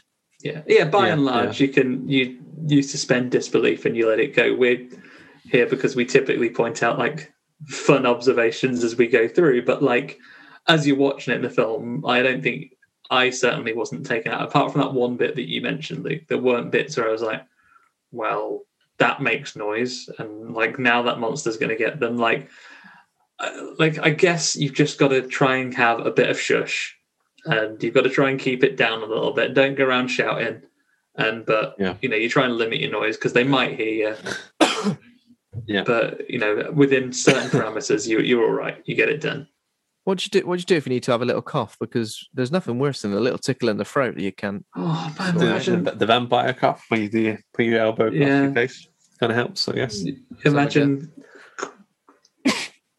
Oh, Uh, they'd have heard that. you. They've heard you. They'd have, they'd have heard that. You'd might as well have been that old man screaming in the first one. You'd have, they'd have heard that. I'm just gonna do a little vampire cough. You ready? Yeah, yeah. Ah! Oh shit! I'm again. Yeah, imagine having if, if quiet place and then COVID hits. I guess you'd be okay because there aren't many people, but hmm. can't I'm the around kind of person who accidentally just kind of sings. It's just something. If I'm just doing stuff around the house, I'll just start singing and, and humming and stuff. I have a feeling about- that I would do that quite a few times. Go, Whoops, Hundred percent. What about when you do a little fart and it wakes you up? that's gas. I was about to say, you like, up. like Fuck, Does what that that? often? That's definitely There's- happened there's going to be any number of people in the early days of a quiet place that try to be as careful, but just like just snore or they get a cold, Shit their pants. or it's like you know, living they get the within farts a one first evening. date that's what, and environment that's what undoes constantly. them. Living Yeah. within a first date environment. can't fart, can't make any weird noises, just constantly kind of. I mean, they'll all they'll all die from early age anyway. They'll all get cancer from all the withheld farts. Holds all the Try, try, trying to do a little fart on the toilet, but the toilet acts, acts as a megaphone. Yeah. having to put like that soundproof foam in your in your in your dunny in the toilet Yeah. to make sure that it's a completely isolated environment. I mean, let's be honest. It's just not a way, not a way to live, is it? I mean, No. these are all No, things just that just no- taking no away all my that- joys. No wonder that old fella just screamed. He was like, "I have had it up to the back teeth of this." I, my Yeah. stomach has been in knots for weeks. Imagine if the last thing you ate was something like popcorn or something as well. That's why he's screaming. Stomach ache. what did you eat last night? I had a, vi- I had a vindaloo. Oh, fucking hell. That's why he's so red. Look. now I've been quiet placed. Ring, ring sting. It's all just stuck within me. Yeah. Yeah. But um, Um, none of these guys have this problem. They've all survived the night and they decide that they're going to go and visit that signal fire. So they tool up, they all get their they all get their things that they have. So They all put their bare the- feet on. they all they all get their bare feet on and they follow the sand trail to the end. And they've got all the characters. They've got baby Mark in his coffin. The um Regan Regan has her she has her like her she's converted one of the dad's old PA systems. So she's basically got a boombox monster killer. Oh, but see, I'd be worried that I'd accidentally switch it on if I was walking around with a bloody amp slash ah, I boombox. but when slash- you've got it when you've got it and you use it on them, you're invincible practically. It fucks them right up. Also, Yeah. there's a weird bit where she turns the amplifier into a portable amplifier just by snipping the power cable off. Yeah, yeah. Like that doesn't make it a portable amp. There's no like magic batteries in there. yeah, by yeah, unfortunately, this was always like the generator inside it keeps it running, but um this is just here for um So I never knew that. the, the amp is the thing it. that, the amp is what's powering your house. It's not the other way around. I was, yeah, I mean, I was confused by that, but I just thought I'd missed something.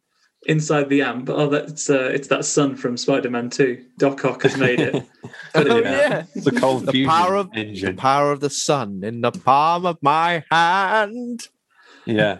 but not in your hand in in, in an amplifier. In so that's octopus what's been hand. keeping their that's what's been keeping their, their house running.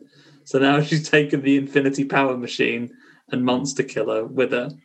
I'd have been quite tempted while you were riding high off that first one, just to um just to go around like Luring spend them in. half, spend half a day luring them. Just go out in the in the open and go bums, and then you see what comes running at you. When it when it comes near, turn the turn the noise box on. There's our canal, and then what? And then you shoot it. I'm just picturing a monster going about its business. Bums. Who said that? Bums. I fucking hate that word. And it's like that is so rude. And then they put the noise on, and they go. It's an "Oh." echoey bums. Yeah, and you, then you could play like um, Dick and Dom. You could vape. You could vape. Yeah. Like, gradually say it louder and louder until nothing comes, and you just done a big oh, stack. oh yeah, of these let's just bodies. play a fuck. Let's play a game with the fucking death angels, shall we? Jesus. if you get two people, what you could do is so you get two people stand on each end of the town.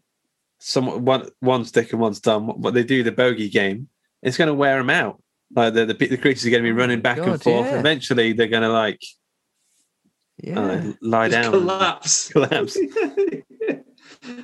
Yeah, No, I didn't think of can't that get- either. I mean- get you all. It sounds silly on the surface, but but I think there's a lot to take away from that. What, what's established in that is that we would win a quiet place, I guess. Yeah. We'd win a fight. If if Luke was with us because he's come up with the the f- a flawless plan. Yeah. Uh, so how That's what we long do does with it my take? dog. We're trying to wear her out. come here, no, come here, and it works. Got a little treat for you. How long does it take them to walk to uh, Emmett's gaff? I feel like it's a day and a. I feel It's like like a day. twenty-five hours. It felt like it's just got- over. I felt like it's just over over the bloody. It wasn't long. They're carrying a lot of shit as well, aren't they? I mean, they're t- carrying amps, baby coffins. I mean, it's a lot. And you got to go I mean- slow as well. I feel I feel bad for the son because he hasn't got an access. He hasn't got an accessory. If he's an action figure, what's he got? Like a, got uh, a Bear sour trap, I leg. guess. A Yeah. bear, bear, tra- a He bear can change trapped his leg. to a bloodied one. It like snaps off like a like a head. and he can change his change his lungs to ones that are really small when he gets suffocated. oh, you could give him a little. You could get him the little baby gas mask Yeah. When he's sucking the air in later on. Stealing the steal- baby's air. stealing the baby's air. It not was good like look, is it? wasn't it? The baby was like, ah, "Give me back my air." I just need a little bit. Just need a little bit of that air. Just a little. Just a little sniff. It's, oh, it's lovely. Like It's air. stealing candy from a baby. Yeah. But air, that's worse. I, in the first movie, I hadn't realised is it just it's just air so we can sleep and not suffocate in that coffin. I was put. I thought, fucking hell, sleeping gas, so he doesn't cry. that, that kid, as soon as as soon as that baby starts getting fed milk as well, he steals the milk. Because like, no, let me have a bit. Even if his I'm mum's the breast- baby now. Even if stealing his the- even if his mum's be- breastfeeding. Yeah. Yeah. Speaking of being a baby, he's, he's he acts a right baby in a minute, isn't he? So where Oh, you get they they get to like a train yard slash steel mill slash I mean, a lot of these miscellaneous visuals, industrial.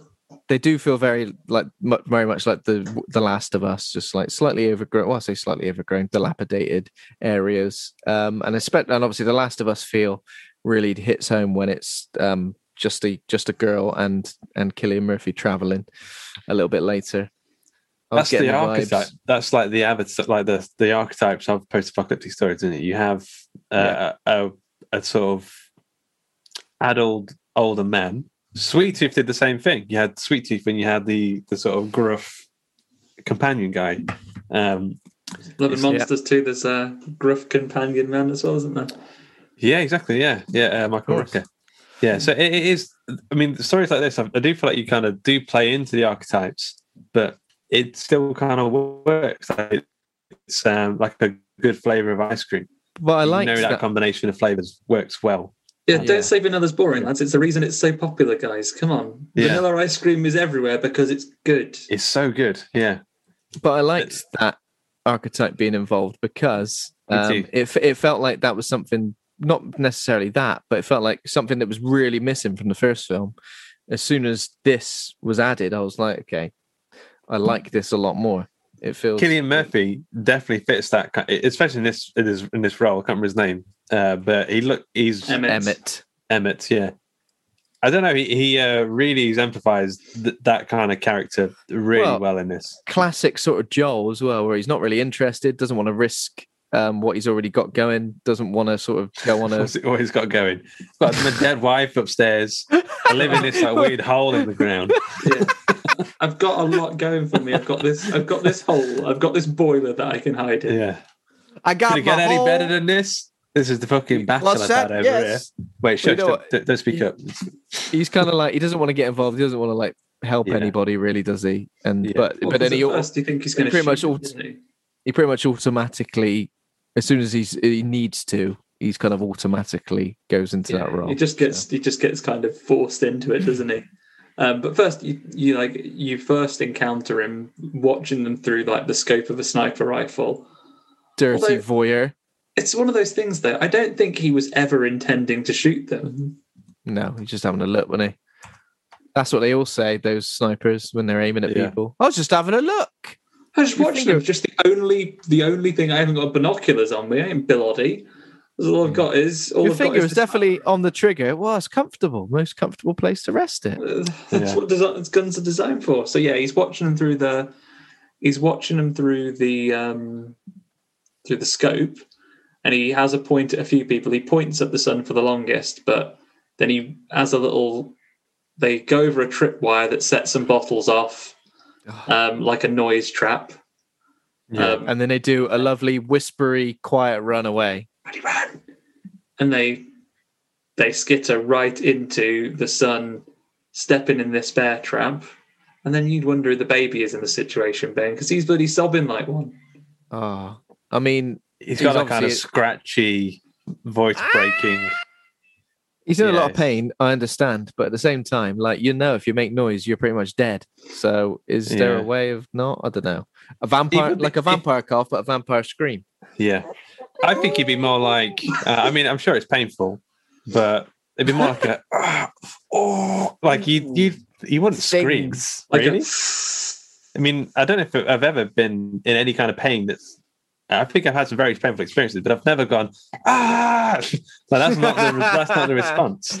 Oh, I don't know when I, when you when you bang your toe sometimes. Yeah, but even then, like I would go like, "Oh, you fucker! Are you fucker?" I'd say, "Are you fucker?" really loud, maybe at the most, but I wouldn't scream. Like you, you do, and you, you kind of get it. You work it out. in Please do it if again. Please do it especially again. there's monsters that are gonna- Like, you're eating a really sour sweet. Oh, you fucker! Yeah, Especially like yeah, especially if there's monsters that are going to thump you if Well, you make a noise. Yeah. Um, but he's he's forgotten all about it, and he is absolutely howling. Um, this is one of the, the flaws of watching a, a film like this with a medic, because after they rescue him later, and they get time to pause, and they say, um, "Oh, don't worry. Thankfully, it didn't reach the bone." Karen said as we got out, she was like, "Got him in the shin, right? Lean down and uh, Yeah. and touch your shin." Pure bone. Yeah, it's a, actually Skin and absolute bone. bollocks. Absolute bollocks! Did it not get to the bone? You would be you your leg would be smashed. you would get um. okay, maybe you would know. scream. There is a there is a word I don't know, but it's about like you would basically get fucking bonitis and die. Oh, Um, and so yes, even if you rinsed it with vodka, soz. Um, but yeah, he he gets he gets bear trapped. They get him out and they get inside and Cillian Murphy, Emmett, he Sam Fishers them basically, like a solid snakes them off. well, they ki- they do kill one of the creatures first, don't they? oh yeah, which they is do. They what- murk while he's watching. the. They So work- is they it a classic a classic combination where you've got like a side character doing her ability, which is the With portable amp. Ah. at portable amp uh cock ear cock cock ear implant. Cock ear, sorry. cock ear implant. And then obviously there's a great shot where Emily Blunt like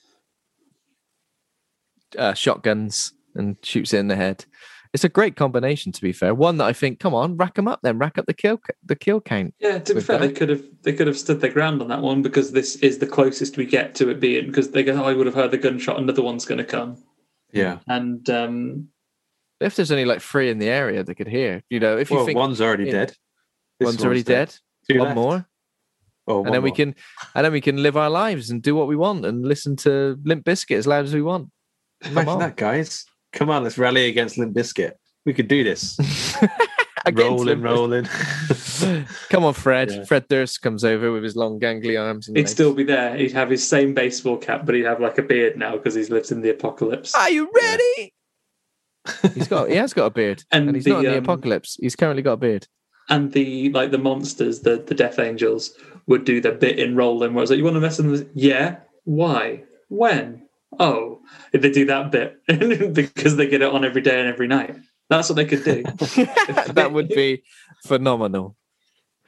But Yeah, probably but- not, you know. But they don't. They don't do that. They haven't got the foresight. What they do is they run slash hobble inside, and another monster is coming, and they manage to jump down a little escape hatch, and um, Emmett gets them into his like safe, um, his like, boiler like a that they can hide in. Boiler, is that what it is? It's like a little Yeah, shelter. It's like a little. It's like a little boiler that they can hide in, and he puts the towels across and says, shh, shh, shh, shh.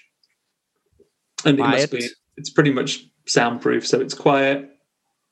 They can hide in there. The monster passes, and then they can come back out. And he has a sad moment of, "You can't stay here. Need this. There's not enough food. You gotta. You gotta go."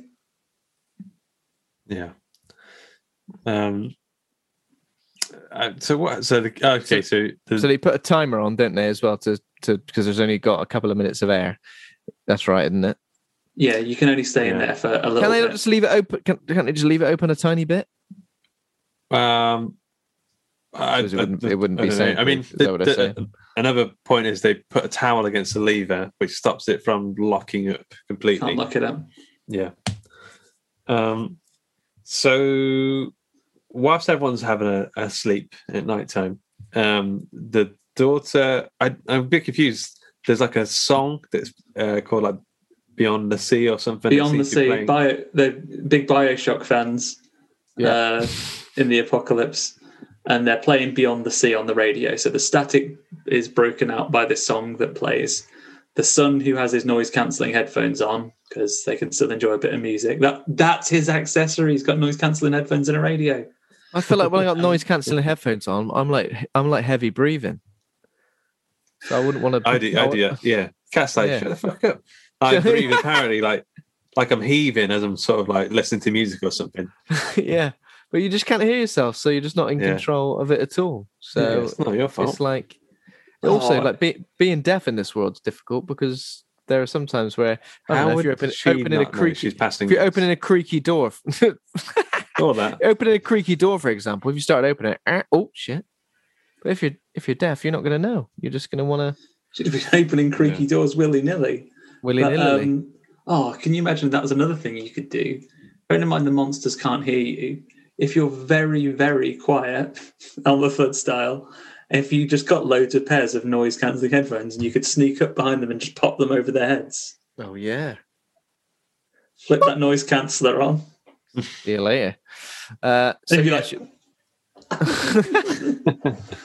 from listening to the uh, from listening to the song Beyond the Sea, I think Regan determines it's a clue meant to lead survivors to nearby islands. I mean, it's a bit of a stretch, but you know, I guess it kind of makes sense.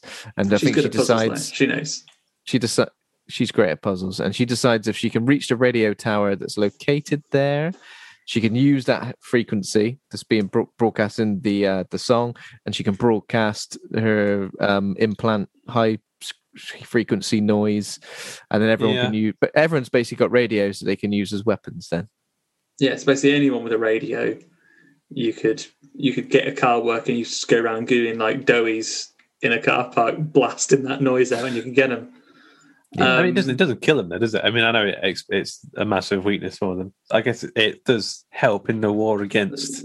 like later on, Death Angels. like Death when, they're, when, when when they're exposed to it, they're not only just have their armor open, they're pretty much paralyzed. Right, that one one towards the end is like, It's, oh, it's still coming towards it, isn't it? Yeah, it's still no, like, I mean, backing off at the end. It's like, oh, it's too loud. he's Yeah. losing it. It's cutting his life into pieces. Um, Yeah, but yeah, they uh, this is her plan, and she tells the brother that she's going to go. Said, "Look, I'm going to go because she, my mom won't let me go, so I'm just doing it. I can, I can save the day." They've already had a Sounds like a- conversation with Emmett, who said that they can't stay and he can't help them, and that their dad was wrong. And she's kind of had some cross words with him, saying like, Mm. "You ain't out like him." Um, but uh, she's she's Yeah. going to leave. In that argument as well, there's another thing where I think um, Emily Blunt's character asks, "So you saw that our light was on? Did you not think of coming to us?" And he's like, "No, no, I, I never did. I wouldn't have ever. I wouldn't have ever come." And he's on his own. He announces that his family have all like they've all died. Basically, they've all been got or have died off of illness over the time they've been alone they do don't have to lay a guilt trip on him saying, "Oh, you knew it was us. Why didn't you come?" Like it's like when you visit a relative and they say, Yeah. it, it puts you off going to visit them more often because the first half hour of you being there, it's like, "Oh, you haven't visited for a while."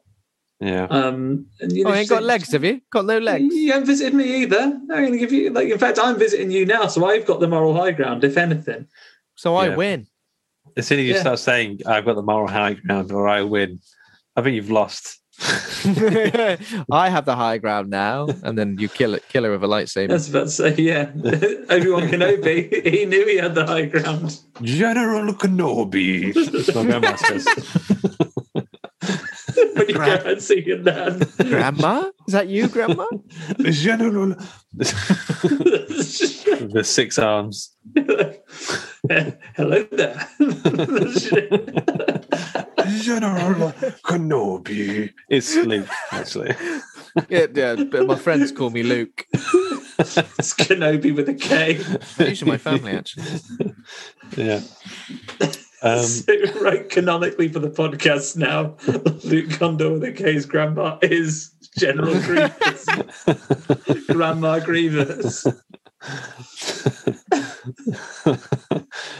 Uh, where were we? Um, so So, uh, she's going, and she, Yeah, and she she, she just she just leaves basically. She takes her um, amp with the wire snipped, uh, ventures out ventures out alone. Um, fusion reactor. you know there's no noise coming out of that, don't you? What? no, I'm deaf. I don't know that. what, what are you talking about? Yeah. Um. So yeah, and then obviously uh, the other kid, what's the other kid called? Marcus grasses her up straight away. Goes to E- Evelyn and He's says not, she's not a good kid, is it? Like he's not nice. She's Steals fucked right air off. from babies. He's a he's a right old square pin, isn't he? Snitches. Straight He has- away. He will get some stitches because he, he doesn't look where he's stepping. Oh, He Like, needs a- a like an absolute buffoon. there's always one in there. Crap at baseball. so he So- basically is a he's a telltale straight away. yeah. Not so much that it, it's like he decides to sleep on it before telling, so she does have the opportunity to go. Um, and they wake up and she's gone, and Emily Blunt immediately sends Emmett out after her. Says, "Look, please." And he goes, "Oh, oh, no, don't bother. No, just look, my daughter's definitely worth saving. If Lee was alive, and he's not, guilt, guilt, guilt. Um, he would uh, he would tell you that she was worth saving. So go on because his leg is knackered. I got to look after this here baby. Um, you know, do us a favor, mate. And he goes, "Oh, all right then." And off he goes. He puts the shoes on though, Yeah. and he's off. Oh, yeah. It's a, it is, it is a cool idea, a cool concept of having the girl, a deaf girl, kind of venturing out into a world where creatures will attack you if you make any noise. Um, I mean, so she goes into like a train cart or something, um, and she's looking for. I don't know what she's looking for actually. She just she decides to walk. Like there's a train that's on the tracks, and I guess you could walk round it, but one have a bit of a nose in there, don't you? It's it'd be a nice scene dressing. And so when she passes the station where I would say an inordinate number of people in stilettos were killed. High heels everywhere. His shoe, they're literally shoes Yeah. everywhere. Sometimes high heels are like strapped on pretty tight. Uh, don't ask me why I know that, but You're I right. just I'm do. Right? guessing when people got thumped wearing trainers, the trainers got thumped with them to wherever they were thumped to, but the high heels were knocked off. Yeah, It's still pretty nuts. I'm like, what's going on? There's a guy. All There's a guy. colours. There's a guy wandering around the apoc- in the apocalypse with a foot fetish, just absolutely loving life. Yeah. Absolutely loving life. He's like, "This is Quietly great. collecting all them shoes. This is great. Everyone he meets has got no shoes on. He's absolutely loving it. Well, he or she is loving it. Uh, but let's yeah, be fair, probably a let's be fair. Probably, definitely, one hundred percent a he. probably Uh, those red probably those red eyes guys we meet later. They just got red eyes from looking at people's feet so hard. So intently. Oh, we got some lovely feet there. So there is a, there is a jump scare here, isn't there? Where um, like It's a always the body. birds. Uh, Was it the birds? There's a body that It's like the bird. There's a birds in the train first when she first steps Yep. in. Um, but then they, but then there's the the she gets a first aid kit. Both of the these- body of the train man falls on. Yeah. Yeah. Both of these scares got me because again, I mean, I talk about jump scares almost every week on this podcast. I'm sick of I'm sick of hearing myself talk about jump scares. But the jump scare, all you need is the actual noise of what is happening, and it works just as well as well, just as well. It works better than accompanying it with any level of soundtrack. And yeah, that's why these jump scares generally got me because the moments before were quiet because obviously they needed to be, but not like obviously quiet. You know, in some horror movies where it goes quiet and you're like, right, there's going to be a jump scare because it's yeah, gone quiet yeah, yeah, and it's prepping me for it. Whereas this, obviously, because the quiet, the quiet moments, natural are- thing there's so much right? of them, and it's natural. Yeah, it And just there's not- it just works is there really well. much of an ambient soundtrack? I know that a good ambient soundtrack you don't really notice, but is there like a background theming, or is it quiet most of the time? I think there is. I mean, if you listen to the soundtrack, um, it's mostly that. it's mostly kind of ambience and stuff. Um, Yeah. So she sort of falls to the floor. I think she's kind of collecting herself and, and the first aid kit, and then we see one of the creatures behind her, sort of get climbing into the train car. That's again, it reminds me of when the when the it comes out of the bus. There's something creepy about the way they move when you don't know they're there, or when they're just out of frame or slightly out of focus, and they're kind of walking towards you. They're, they're scariest when they're not the most manic. I think. Yeah. Mm.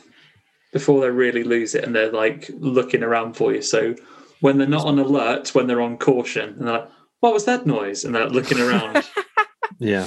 It's because th- they make that jump so immediately from being like caution to alert that it's bloody terrifying.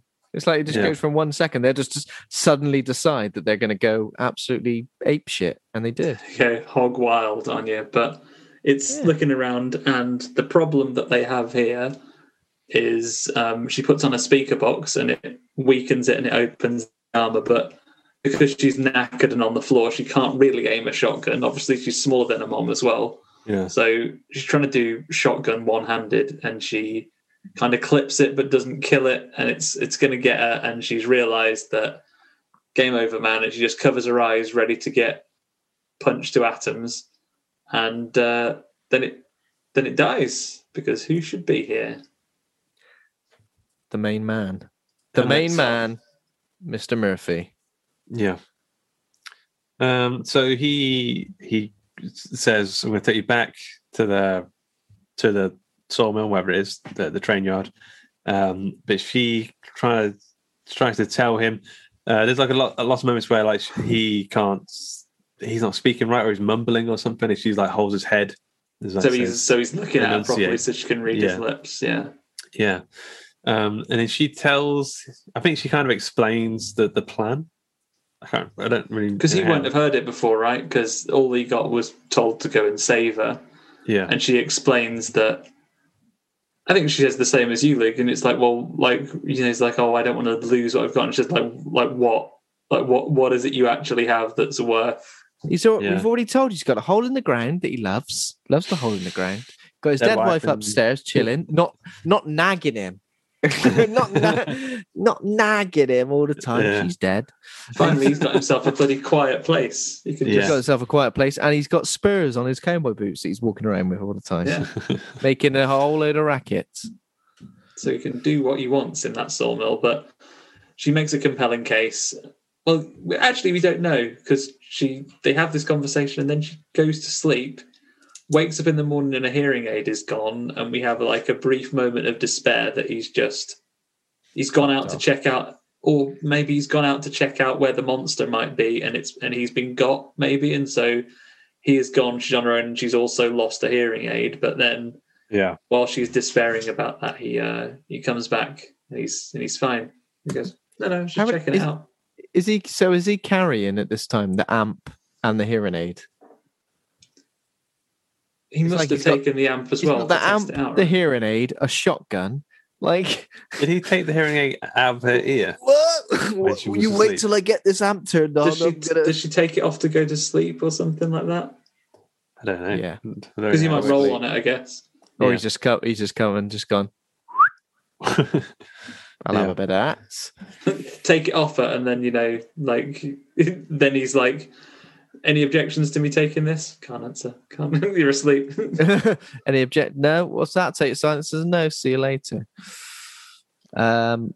Yeah, and around about at this time as well is when Evelyn decides that she needs to leave Marcus and the baby together at the foundry slash hole in the ground because she needs to go and get medical supplies and possibly some other stuff in order to make sure Yeah, 'cause Marcus the, ba- doesn't the die. baby's almost out of sleeping gas. Uh, and the baby's almost out of air. And then when when she goes, "I'll go and get, I'll go and get the baby some more air," Marcus is just like, "Mm, "I'll have a bit of that. Can I have some?" Oh, maybe. You got Well, your if own I- air. if there's two, I'll get two. Um, Yeah. You've got air at home. Air at home is is argon, no good. Um, um, and also, she's going to need some antibiotics to him, otherwise, he's going to get fucked up with his leg. Yeah. Yeah. Um, Yeah, you'll get bonitis. You need some Calpol to take the edge off that. Oh, you're right Yeah, looking after this baby? Yes. Are you sure? You're not going to there, are you? I don't know how to look Yeah. after a baby. What was that pause? Was just making sure I said the right answer, and the answer is no. Yes. I mean, What- yes. What was the question? what was the question again? um, and he's got the air and the mask on his face. Yeah. to be fair, Um, like when Ben, you've got a you know you've you've had a baby to look after. When they were telling you at the hospital to how to look after a baby when you apply for one, you don't want to give him Um, too much air. Did they did they say did they say did they, at any point do they give you any guidance of how much air they need? Uh, no, they just take it for granted that you know, which I think is rude. If if anything, Health visitor Don't comes know this round, shit. not a sausage on how much air they need. have you been making sure the baby has regular air? No, no, it doesn't say. Was I, was it I says, supposed to? it says Bloody nothing hell. about. There's nothing about that in the guidebook. Nothing about that in the Yeah, guidebook. cover that in Zero. Lamar's. Who Yeah. wrote this? yeah. Well, did they not explain it when you bought your your, your baby coffin at Mothercare? Babies are us. What's in it? It's like um, that coffin. It's sort of like soundproof packing peanuts and stuff, right? yeah, it's just- Soundproof pack. It's that. It's the. It's it's again. It's recording studio foam. Yeah. Egg cartons and stuff. Anechoic chamber in a little box. Yeah. Um, so while sh- she uh, makes the journey towards the town, Emmett and Regan, I think they walk across a bridge. It, wait, in where are they? They're California. New York, is it? It's New York State. Right. Okay. Um, so they go across there. I really, I mean, I really enjoy these kind of post-apocalyptic journey shots. Anyway, generally, um, I like to see that kind of imagery, and I think that's also what's quite exciting about this one. We get to see more of the world, more of the kind Yeah, of the the destitute. Um, more quiet places. yeah, it's it's really interesting. Um, and then we we even fairly soon get to see more people. And um, in fact, Emmett has even said earlier in the film, "Oh, you've not seen, you've only seen the monsters. You don't know, you've not seen What? people. You don't know what they're really like anymore." Oh yeah, They've that's a good got- point there. They've all got red eyes and they're horrid. Yeah, they're really not nice to look at. They smell weird too. Um, so In fact, actually, you idiots, like they don't like, they don't care about the sound of running water. You could still have showers, you mingers. they are mingers. Yeah, Um, right. That's the gang name, the Mingers. We'll get we'll get to the Mingers in a bit. Um, The marina Um, mingers. Yeah, so they're heading they're heading down to the marina because Cillian Murphy's gone on ahead and found a boat, right? So Yeah. they're on the way down there. They have a lovely scene where they're looking out over the river, and he points to the boats down, down, Yeah. down the tune. Um, meanwhile, going down the local town, um, Emily Blunt is there. Does a bit of non-essential travel first and goes to the grave. Goes to the grave of her son to leave the. Um, Non-essential travel. it is non-essential travel. Your kid's on a. Where's she going? there's, there's only a finite amount of air, and his painkillers are going to wear off. She thinks, "I'll go and uh, sentimentally place my wedding ring," which you could arguably Yeah. say you might want to keep as a keepsake of your departed husband. Uh, No, she it down. Yeah, Uh, she puts a put- photo, I think, of John Krasinski, um, of Jim Halpert from The Office. He pops that photo on the top of the grave. Um, was that already there? Was I'm not sure. There were photo. There were several photos there from when it was the baby's, the little boy's grave first. But she adds the wedding ring to it precariously on the top because you can't, as we know, can't hammer a nail in. Um, so she places that there, um, and then heads to town where she gets some. it's going to be an all-day job because it's nighttime when she gets back. But she's uh, she takes um, she finds a, some some bandages, some paracetamol, and some Th- This, if this was in a game, you'd be just before a boss fight. All the stuff she finds. yeah. yeah. Hang on. Oh, weapons. Oh, health. Oh, Yeah. lovely. Oh, brilliant. Oh, it's going to be a Lo- bloody boss lo- fight. loads of herbs, some grenade rounds, a boring long corridor. A then typewriter. Yeah. And then you walk into the next room, a large circular room.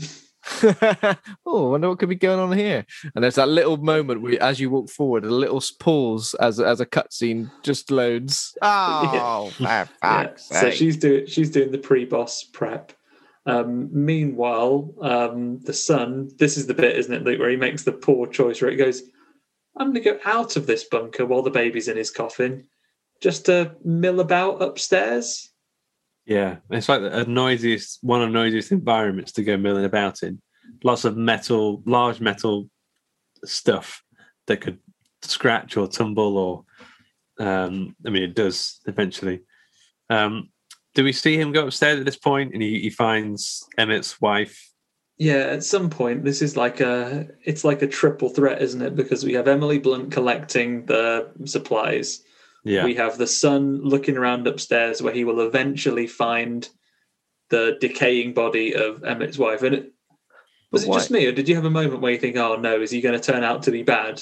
yeah, I definitely thought that. hundred Yeah, percent. yeah. Um, and I thought that was what it was alluding to, and the fact that it didn't, I was a bit. It sort of took me by surprise. Um, especially like, what is he doing, Marcus, at this moment? It seems like he's just pointlessly.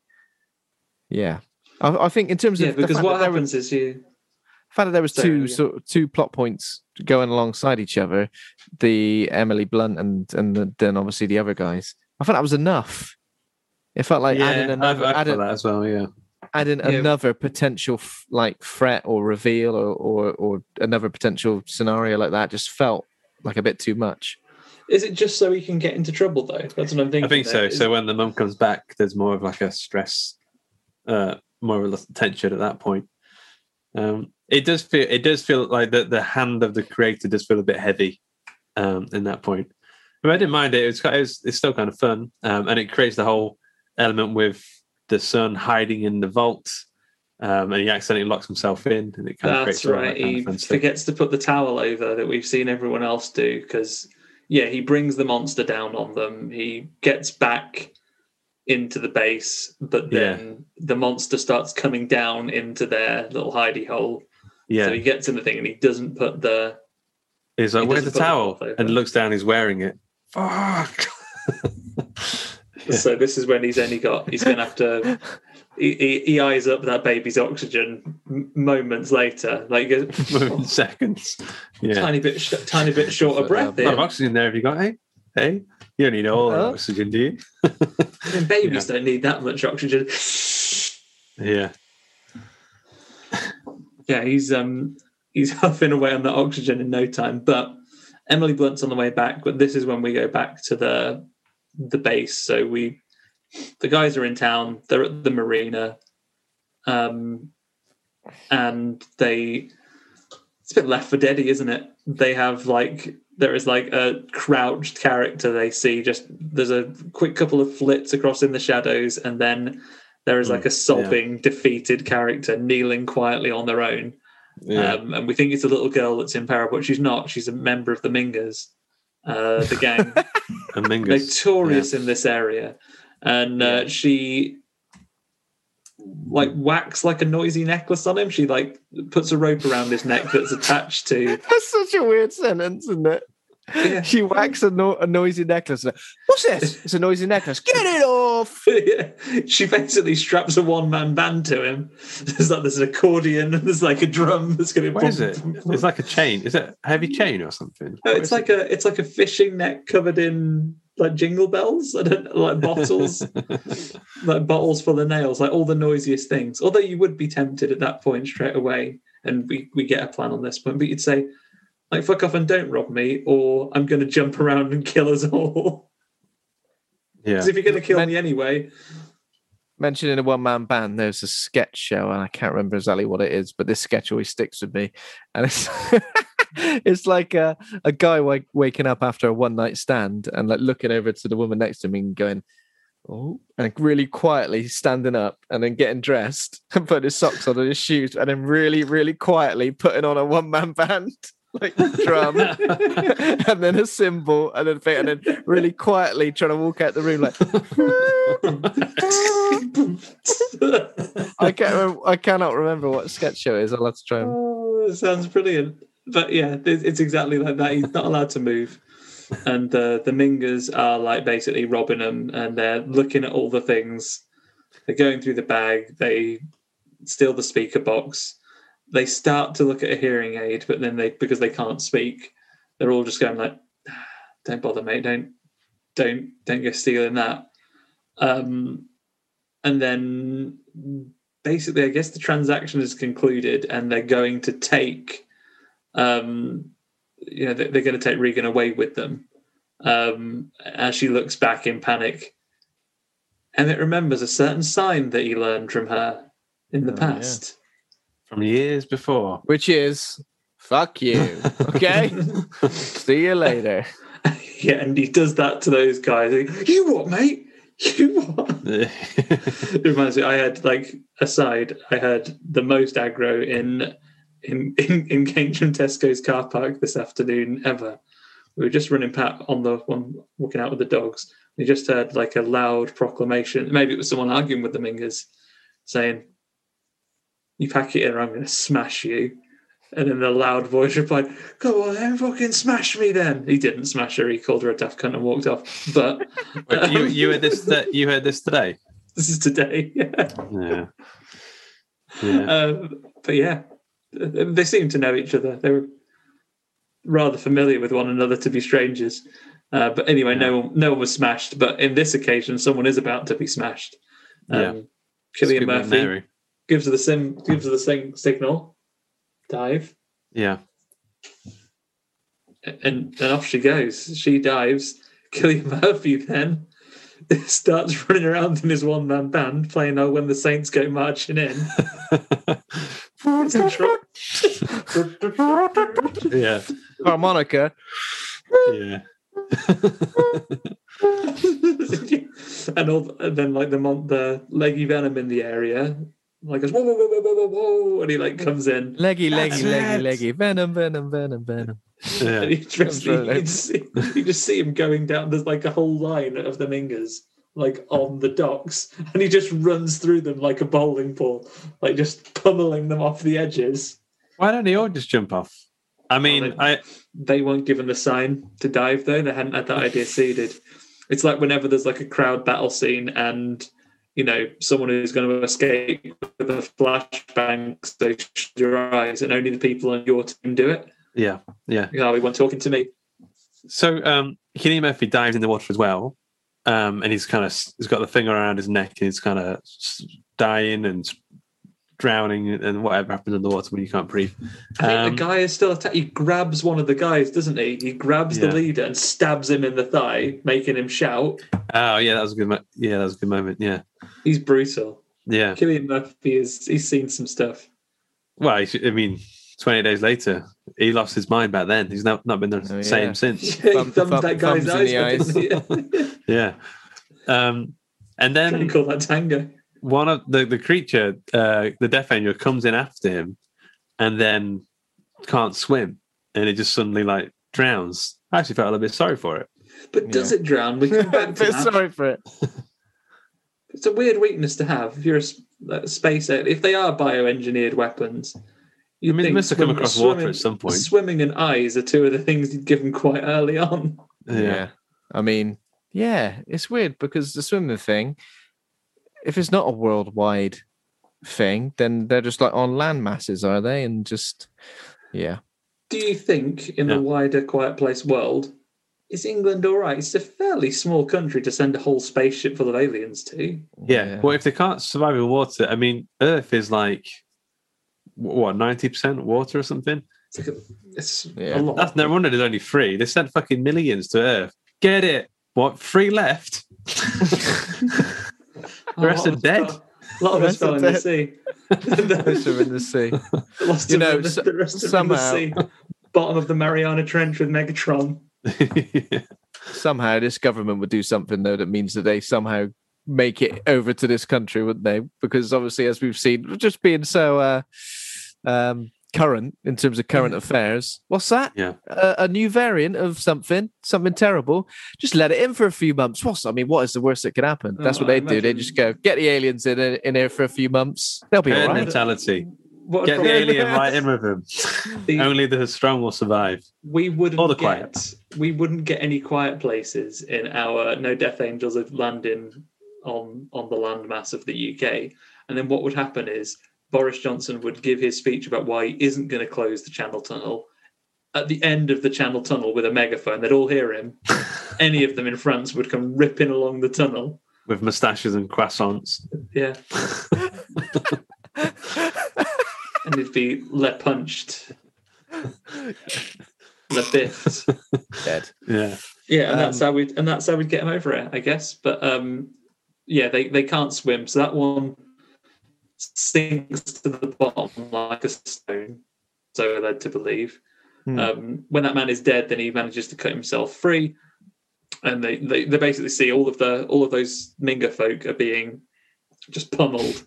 Um, Yeah. They're they're all they're all over. It's fisticuffs o'clock It's one of the- those docks. It's one of these things, and you get it a lot in films like this. But where the existence of Emmett and Regan means that people who have been living their lives pretty peacefully and all right for however long they survived this long are basically getting fucked up and dead because of the existence of these characters. Like obviously when they turn up on the island, it's like, oh, It's you like utopia.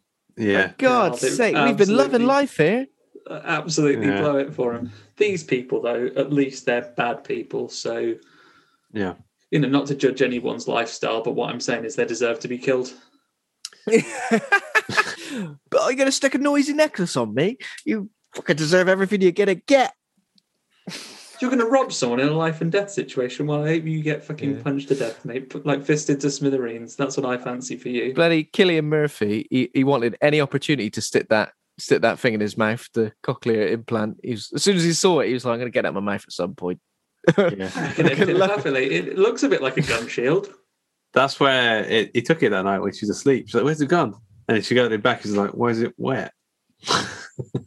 Been in his mouth all night. Been keeping it safe.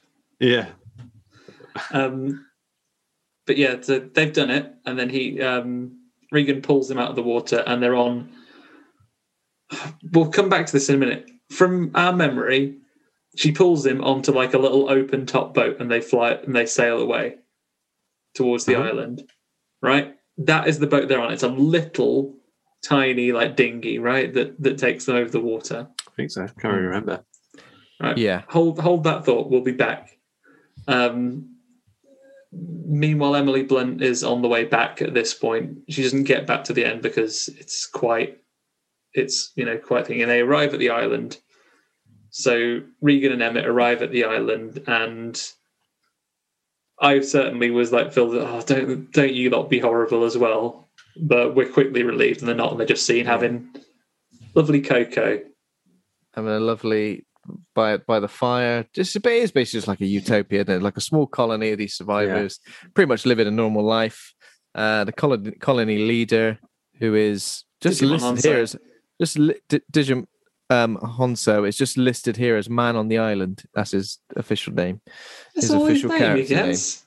That's all the Phenomenal. name he gets. He's the premier DJ of the island as well. He runs the radio station. He sure Yeah. does. Yeah, He's the he's the Alan Partridge of, DJ of the island. DJ Djimon Hounsou. uh, so yeah, they're basically introduced to this lovely lifestyle. Regan's making friends, um, and you know what? It pretty much gives us shit straight away, and it is Emmett and Regan's fault essentially. Yeah, so no- they're not really, there. but in a way. he the the leader of the island agrees that he's going to broadcast their like he is really pleased with them that they um that they they heard his clue. He shares a message that that was a government plan, but as always, bloody people can't queue properly, and they're all pushing in, and only Yeah, two yeah. boats made it off there. It's a very um Oh yeah, it's very twen- it's very 28 days later i thought you know where they talk about that you know it's like a like a recollection that someone is retelling of a horrible scene there's that that, that scene that they Oh, talk yeah, about in the days. kitchen in 28 days later about Yeah. the people in that riot and they're all just at some Running point you can't tell who's infected and who's just panicking and it Yeah. sounds ma- and like it's a scene that you can visually think of it even though it's never shown on screen it's only in dialogue and this is Yeah. similar you can That's imagine those scenes of people pushing to get on these boats and no one really ever managing to escape That's good though. and no 'cause ano- one's come ano- since. another film might have shown it as a flashback, and you know, it was good. same as uh, Jaws when he talks about um, uh, the, the the 300 sharks or whatever. He talks about when the there's the shark infested waters um, and the people who survived. Oh Um, yeah Are those kind of stories within films do stick with you? there's probably a special name for that Yeah, stories. I don't know. know the special name, name for stories in films, tweet in. But uh, yeah. it's good. It's really effective. But either Yeah. way, everything seems like they've got a plan. But you can't have 20 minutes of your film left and not have some lovely peril. So um, Cillian Murphy's sitting on the beach and he hears a bit of scraping around.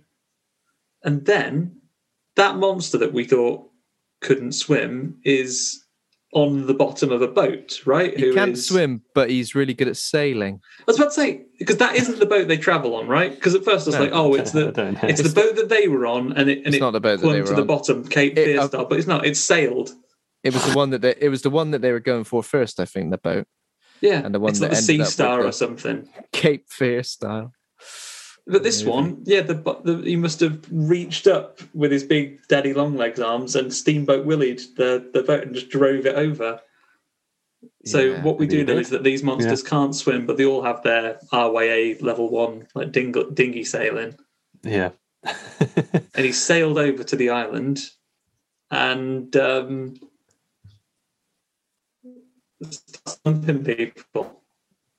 Yeah, this is uh, pretty yeah, um, like ki- kids, kids, and um, people. Lots of innocent people who are just enjoying themselves. Moments ago, um, they're suddenly getting thumped into vapor. Um, the the I don't know his name, man on man on the island. He takes the um, he takes the them in a in a jeep or something like a car or something. Oh, he, he- he Yeah. puts the kids in he a, hides the in a kids in the shelf. cupboard, like, shh, Yeah, hushes them. I gives them mean, some oxygen. I'd be and then, fuming if uh, I was. Wouldn't you be fuming if you were him? You'd just be like, "Oh, this can't be a coincidence that one of the things has turned up just a day after you guys have arrived." You I- twats. he seems to me like the kind of person who it it, it doesn't matter. You just got to get on with it. Like Yeah, it's take um it, takes it on the chin. yeah, that's how you kind of survive. You just if it happens, like instantly Yeah. job got the job to do and, and survive. So he gets in the car. They're being chased Hmm. by not only did the alien uh, sail, but he's in another car behind him, chasing him. There's a right car chase across the island. Yeah. It's leaning out the window, Ace Ventura style. It, Yeah. it, it chases them. He doesn't really do that. He chases them Terminator 2 style, doesn't he? T1000s onto the back of the Yeah. car and he's crawling up and he's Yeah, you biting through the window and he almost gets Regan on the head. And it, they want them to follow them because he's like honking the horn. In my head, it's La Cucaracha, but it isn't. It's just a horn. and he's, Um, he's, he's beeping the horn, trying to get them to follow him. Um, and they they largely they escape. They get to the radio station. They're opening the doors. Um, Why would you stand next to a I- half-open garage door like that? he goes His out legs. like a goes This out like felt- a chump, doesn't he? It's terrible. This felt Yeah. like a, a Samuel Jackson in Deep Blue Sea moment where it was quite unexpected. I felt. Yeah, Uh, yeah, because he's, a- he's a cool character. He's a badass, Yeah. and like it it didn't feel like it was his time to go. And he, but then he starts talking about um, his kids, lays in a bit of like Mm. um, extra heart wrenching. I need to Mhm. find my kids, and then his legs gets swept out from under him, and then we don't know what happens. We we just I think we hear him screaming. Um, Fucking hell! "Are you fucking-" punch, punch the vapor. Yeah, eventually gets punched to vapor.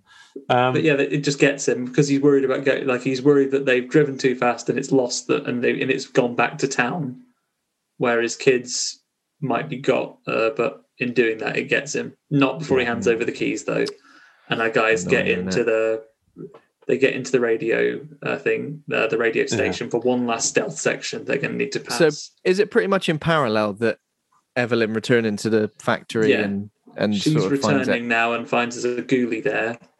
Meanwhile, um, the the son and the baby are well on their way to suffocating. Well, Yeah. the baby is because the boy's enjoying a load of Sucking- delightful air, sucking up that oxygen. sucking up Was all it- the oxygen. for some reason in my memory, that was all happening at night. Yeah, I it guess is. messed up. It's Yeah, oh yeah, but the radio station's in the day. Yeah, that's what I'm, that's what I'm saying. Maybe maybe it Yeah, isn't the day. It's all dark anyway because they're kind of underground. No, It's not definitely in the middle of nighttime the because she's out all night going to the shops. But the but the bit in the daytime is that it's the following morning. Maybe she walks through the night and it's night when she's walking back and she arrives back as day is breaking. Yeah, that makes sense. Possibly. Yeah. Um, but yeah, so Evelyn tries to um, bust out a couple of plans. She's got some. She she hasn't got a a noise box to disable monsters, but she's got some weapons. So she um, uses their other weakness of like she um, explodes him with an oxygen oxygen cylinder. She fires a gun to get the monster's attention and get her away, get him away from the Yeah. um, get him away from the son and the baby. Uh, she blows it up with an oxygen tank, but they are fireproof, unfortunately. So now she's going to have to decide which one of her kids she wants to give that oxygen tank to. She now she's only got one left, and she only promised Emmett he could have one like that. Emmett promised her son he could have one if she had two. Oh, you promised me I could have one. I want one. I will not say I want one. Naughty boy. Give it here. You've had yours. You've had yours. You've been sucking this one, trying. yours. Yeah, the baby loves it. The baby don't even like air. All right, the baby's think- uh, crying. Why do you think he lives in a coffin? Yeah, for God's Um, sake. But yeah, that that um, you know that doesn't defeat the monster, but it does set the sprinklers off, which gives her the distraction of the water noise to be able to. Does she sneak past it, or does she do something else to distract it at this point? Okay, uh, I think she just I can't remember really. Sneak past it. Sounds about right.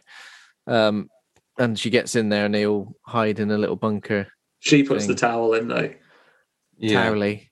Yeah. She puts the Okay. towel in. Um, puts the 'Cause towel in. this needs to happen in parallel with the stuff at the radio station because obviously it it, it Yeah. works out nicely to sum to sum that up. So yeah, in the radio station, I mean, it pretty much looks like Emmett's pretty much dead at one point, doesn't it? Because it's in there with him. Yeah, they're all they're really, really stuck. And I guess you also have to be pretty careful because if it busts up the radio equipment, then your plan is knackered anyway. Hmm. Yeah. Um, But um, we have a, like a really tense climbing through the window scene, followed by like Regan climbs, like he lifts her up and puts her through the window, but you know, like a foot touches some papers and some cassettes, almost, almost Oh, on yeah. the floor. Yeah, that was You know, like quite your heart is in your mouth watching it. You're like, "Ugh." no. um, Mhm. but it's okay. But then the door's really creaky, so Emmett kind of gets a semi thumping. He gets his leg, his like legs all cut up or something.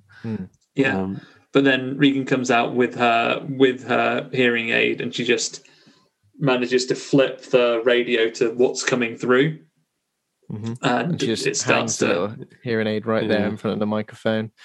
So the sound starts coming through. Um, oh yeah, and she uses like a sort of metal rod thing to just when it's Yeah, open, mic it's little- stand or something. So she's, mic disab- stand. she's disabling this Iggy one. Pop. yeah, she has it coming through there. We have the same situation where actually the monster in the the steel mill has found them in the bunker. They open it to get a tiny bit of air in, um, and it and he and it breaks out, doesn't it? So it, like they do the same thing. They go in there and they lock in, but they only have two minutes, so she has to open the door.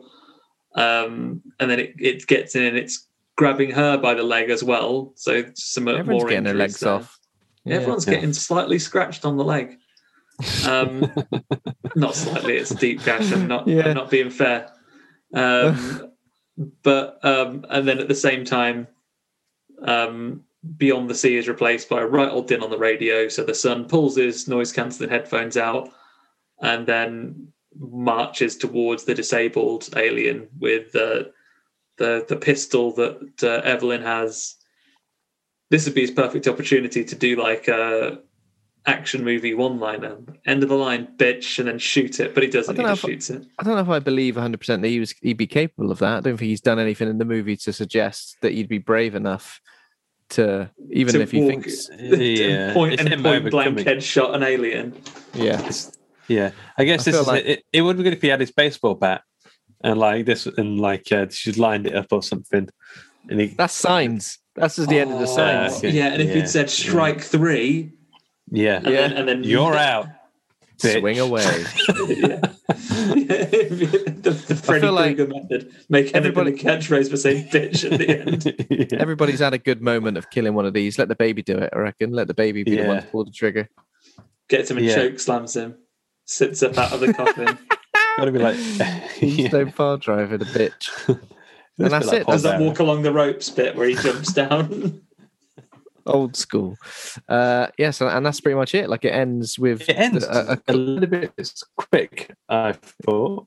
yeah. like it just seems to I mean i know there's no like denny denny Moore, like it um they Emma and thingy have, have done the, the radio bit, and then the credits roll. Right, It doesn't seem There we go. stick That's around. all we got left. I suppose they didn't want to go back and show the aftermath of what's happened on the island because you know, bit embarrassing, isn't it? Really for Emmett and Regan to walk back into that. Sorry, guys. Sorry, sorry, guys. I know your way of life. Is, eyeing them. Yeah, yeah, I know your way of Yes. life has changed forever, and and your leader dude is dead. But you know, Oh, Guess sorry, We're uh, the the leaders kid in the of the cupboard. island now. Your dad. your dad. He's well, yeah, he's not there. Um, He says, "I'm your dad now because I've lost a family recently." I'm your so- dad now. yeah. Um, do you think it'd be a quiet place part three? Oh, I think as- I think possibly it's been confirmed. Has it been confirmed already? Did I Well, read one of apparently John I Krasinski didn't want to do number two. Apparently, he didn't even want to do this one, but like it was the only film he could get off Oh. the ground. I think I if would- you've got number two, number three is would possibly where everyone everyone's alive and kick in. So I would take it. I think I could go either way on this one. This ends well enough that you could say, yeah, you know, apart from some logistics of do Regan and Emmett go and fetch them, or do they wait for their legs to get better and come and join them? And like, you know, that that kind of stuff aside, it feels like you could leave it here and have a nice open. What they do next is is their own business. I don't need to see it. I imagine fun things will happen. Yeah, But- yeah, If they did do more, I'd probably watch another one at this point. oh yeah, I too, for sure. I thought the Yeah. characters were going to be reunited. So the fact that they weren't almost felt like it needed something else. But Yeah, maybe that's Whatever what that I'm means, thinking. Like another- it, they didn't have the reunited bit, so it did feel like it ended a bit early. abruptly, But- yeah. Yeah. Um. Okay, name game. Got a few Sure. names. Let's get ready. Oh, Some names. Prep your mind. Put on your thinking caps. Uh, the first one I saw was a film. Uh, follows the Abbott family, who now faces terrors of the outside world, armed with only a musical instrument that they just need to plug into like a massive amp somewhere, and it will it will save the day. They've got some kind of musical instrument. A quiet bass. Quiet bass. Well done. they use the infinite the infinite amplifier that Regan has. yeah. Uh, someone watches about aliens who come to Earth and they kill anyone who doesn't follow a strict eating plan. The diet. Oh, a diet place. A diet place. Yep. Okay, we're getting into more difficult territory here. Uh, this one is basically the same as The Quiet Place, but it's not just a film, it's also like an interactive piece of footwear. Interactive piece of footwear. Um, I mean, it's a film, but it's also an interactive piece of footwear. Shit. I've got nothing. I got nothing for you. Give me a give me a clue. Yeah, I got nothing. Um, I mean, uh, you, it's a piece of footwear. That's- A shoe. yeah. A shoe place. A quiet place part shoe. Ah. The interactive bit got me too much. I'm like thinking of a shoe with like fucking buttons on it and and Yeah. little- You'll do better. You'll do better on this next one, I promise you. Um, so basically, same as a quiet place, uh, but it's not just a film; it's also somewhat an inter- something of an interactive boat. a quiet place part Part boat. part canoe. Part canoe, a quiet place, part canoe. Well done. Yes. Um, Only had four. My So greatest you've, uh, moment on this I can podcast. I can throw one out for you if you wanted to round up to a five, Luke. Yeah. Yeah. gonna play one. So um, actually, in this uh, film I saw recently, there's there's no monsters. It's uh, just about a young family and their their struggles to communicate with a flat fish that just won't talk. Base, quite a quiet base. A, a a quiet place. place. A quiet place, correct? I got one. Come on, then. Uh, yes, same with this one. There are no monsters, but they're being uh, the Abbott family are being stalked by a Russian feminist protest punk rock band. What is that? A Russian feminist? Yeah, I unfortunately. mean, if you, I mean, if you don't know this band are, then you won't get this. But yeah, my my Russian feminist punk rock band's knowledge is limited. they're probably like the only Russian feminist protest punk rock band uh, based in. Uh, a Pussy Riot place. Yeah, you got it. Russian. You got it. Well done. Well done. Cool. Good job, Um, everyone. we need to rate the film. Uh, Uh, yeah. yeah. Anybody want to jump in? Well, I, Luke, you go. oh, I, I really liked it. Um, I think, apart from like, the logistics we talked about, I think it, it's just a really solid made film that I just really enjoyed watching. Um, and I'm actually quite looking forward to watching it again. And I'd be very curious to watch a third movie. Uh, I'm going with a straight A. Oh, baby. Well, didn't see that coming. But there we go. You liked it. What about you, Andy? I really liked it. It was really good, incredibly tense, great, you know, incredibly watchable. Um, I agree with your Letterboxd reviewer, not the one that, that that didn't like it, the one that thought it was a great film to see at the cinema. Um, I think as we're actually talking about things as they're coming out at the moment, if this has left you with any desire left to see it, because we have gone through it blow for blow, if the spoilers don't spoilers don't bother you and you haven't already seen it, then it's worth seeing it at the cinema. Like I, I think it's worth really taking in the atmosphere and the silence in the dark room that you get here. I think that I think that's a perfect environment for it. You're Yeah. never going to get that same experience in your house where there's you know your ambient noise. Um, so yeah, watch it watch it at the cinema if you can. Um, yeah, really really enjoyable. I would either top this off as a great standalone film, or um, or indeed watch another one. It's I also got me to go- thinking. Oh, sorry. no, no, you go. Yeah, tell, tell me thinking, and I'll give you the. I'll go the, the number afterwards. It'll give me time to moderate. Random thought. It, it made me quite excited about the Last of Us TV show. I think if they can capture this post-apocalyptic vibe quite well here, so it's Yeah. just a really random thought just popped in my head. No, that's right. Uh, like if anything, cast Cillian Murphy, get him a part in it, get him in there. Yeah, it's, it's Pascal, isn't it, who's playing Yeah. Joel? Yeah, Be good. have, just have him as a guy that they meet. Yeah, yeah. Um, I am torn. Do I go B plus to make sure that I've already accommodated for, you know, toning down after I'm not so excited because I haven't seen it really recently, or do I go A minus? I'm going to go A minus. Let's go with your gut. An A minus for me. It's really good. guys. I enjoyed it. I enjoyed it a lot. I think it's incredibly, incredibly watchable and a lot of fun. Yeah, yeah. Okay. Um, I think so. As I, as I mentioned, I didn't really like the first one uh, much at all. So I was really like happy that I enjoyed this one because it felt like a, a an idea that had a hell of a lot of potential, and I felt like so much was executed better. And yeah, it's a great movie to watch in the cinema as well. I enjoyed the the, the cinema experience of this. Yeah. Um, yeah, and it just got a lot more right. Like the rules of the world, um, the like the threat from the aliens and and the human the human relationships as well. I don't know. I just, as I said, I just felt a lot more invested this time around, and I think I agree with you. Like thinking of it did remind me of The Last of Us, and probably does make me a, a lot more hyped for the TV show as well. I don't think I'm going to go for A territory, but I think I'll go for a B. I don't know if I just go for a straight B. I'll go for a B plus. Let's be let's be nice. Let's be nice to this film because I think we were pretty nat we were pretty mean about the first one. Deserved it, but but yeah, B plus I'd say. Cool. You've done it, John. You've you've made a film that's a sequel that isn't necessarily a trilogy, which has surpassed the original.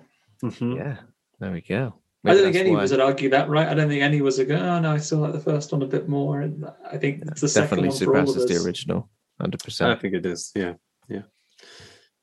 Um, So, yeah. So good work. Good work, John, if you're listening, for- and we know you are. Um, b- The Office is one of my favorite sitcoms of all time. So it's very, very nice to see John Krasinski, Jim Halpert grow up and, and do bigger and cooler stuff. Um, although The Office is, I don't know if you can beat that really. Yeah. Uh, Um, what's next week? next week, uh, it's Pieces? piece, it's pieces. Yeah, which is on the Arrow Player, which I cannot recommend. Is it? Or I could Can't recommend legally if- recommend, but you could. All right, there we Yeah. go. 30 day trial all over that for pieces. Um, yeah, so that's it's a cult slasher movie, uh, and we're gonna have a special guest. Um, Alice Taylor Matthews is coming back. She joined us for the basket case episode. I guess a few months. How, how long ago was that? A few months ago. In case Yeah. going to be longer ago than you think, isn't it? It's going to be early a this year. year. Yeah, so that'd be good. Really? Another another fatal four way of us discussing that would be absolutely flipping lovely. Oh, it'd be good. Look forward Yeah, I've it. heard it's a really bonkers It'd be good to have quite Alice on, forward to it. especially for an 80s slasher. Yeah. Basket case episode was October 2020. How So not that time long ago, really. But still, eight months. That's long enough, isn't it? Mhm. Cool. All right, thanks for listening. Uh, if you enjoyed the episode, become a patron over at patreon.com forward slash Hawk and Cleaver. Thanks to Kovac Kalman for our theme music. Thanks to Acast for hosting the show. Thanks to the listeners. If you enjoyed the show, go to uh, give us a rating and review in iTunes and also head over to the Facebook group Horror Hanging Out Board of Advisors. Um, and yeah, thanks to my co host for being right horror dudes. Thank you very much, Luke. Thank you very much, Andy. Pleasure as always. Thank you both for having us. See you soon.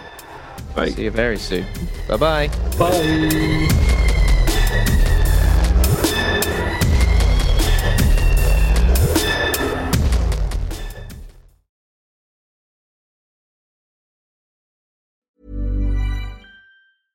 Even when we're on a budget, we still deserve nice things. Quince is a place to scoop up stunning high-end goods for 50 to 80% less than similar brands. They have buttery soft cashmere sweaters starting at $50, luxurious Italian leather bags, and so much more. Plus, Quince only works with factories that use safe, ethical, and responsible manufacturing. Get the high-end goods you'll love without the high price tag with Quince. Go to quince.com slash style for free shipping and 365-day returns. When you need mealtime inspiration, it's worth shopping Kroger, where you'll find over 30,000 mouthwatering choices that excite your inner foodie. And no matter what tasty choice you make, you'll enjoy our everyday low prices, plus extra ways to save, like digital coupons worth over $600 each week. You can also save up to $1 off per gallon at the pump with fuel points. More savings and more inspiring flavors make shopping Kroger worth it every time. Kroger, fresh for everyone. Fuel restrictions apply.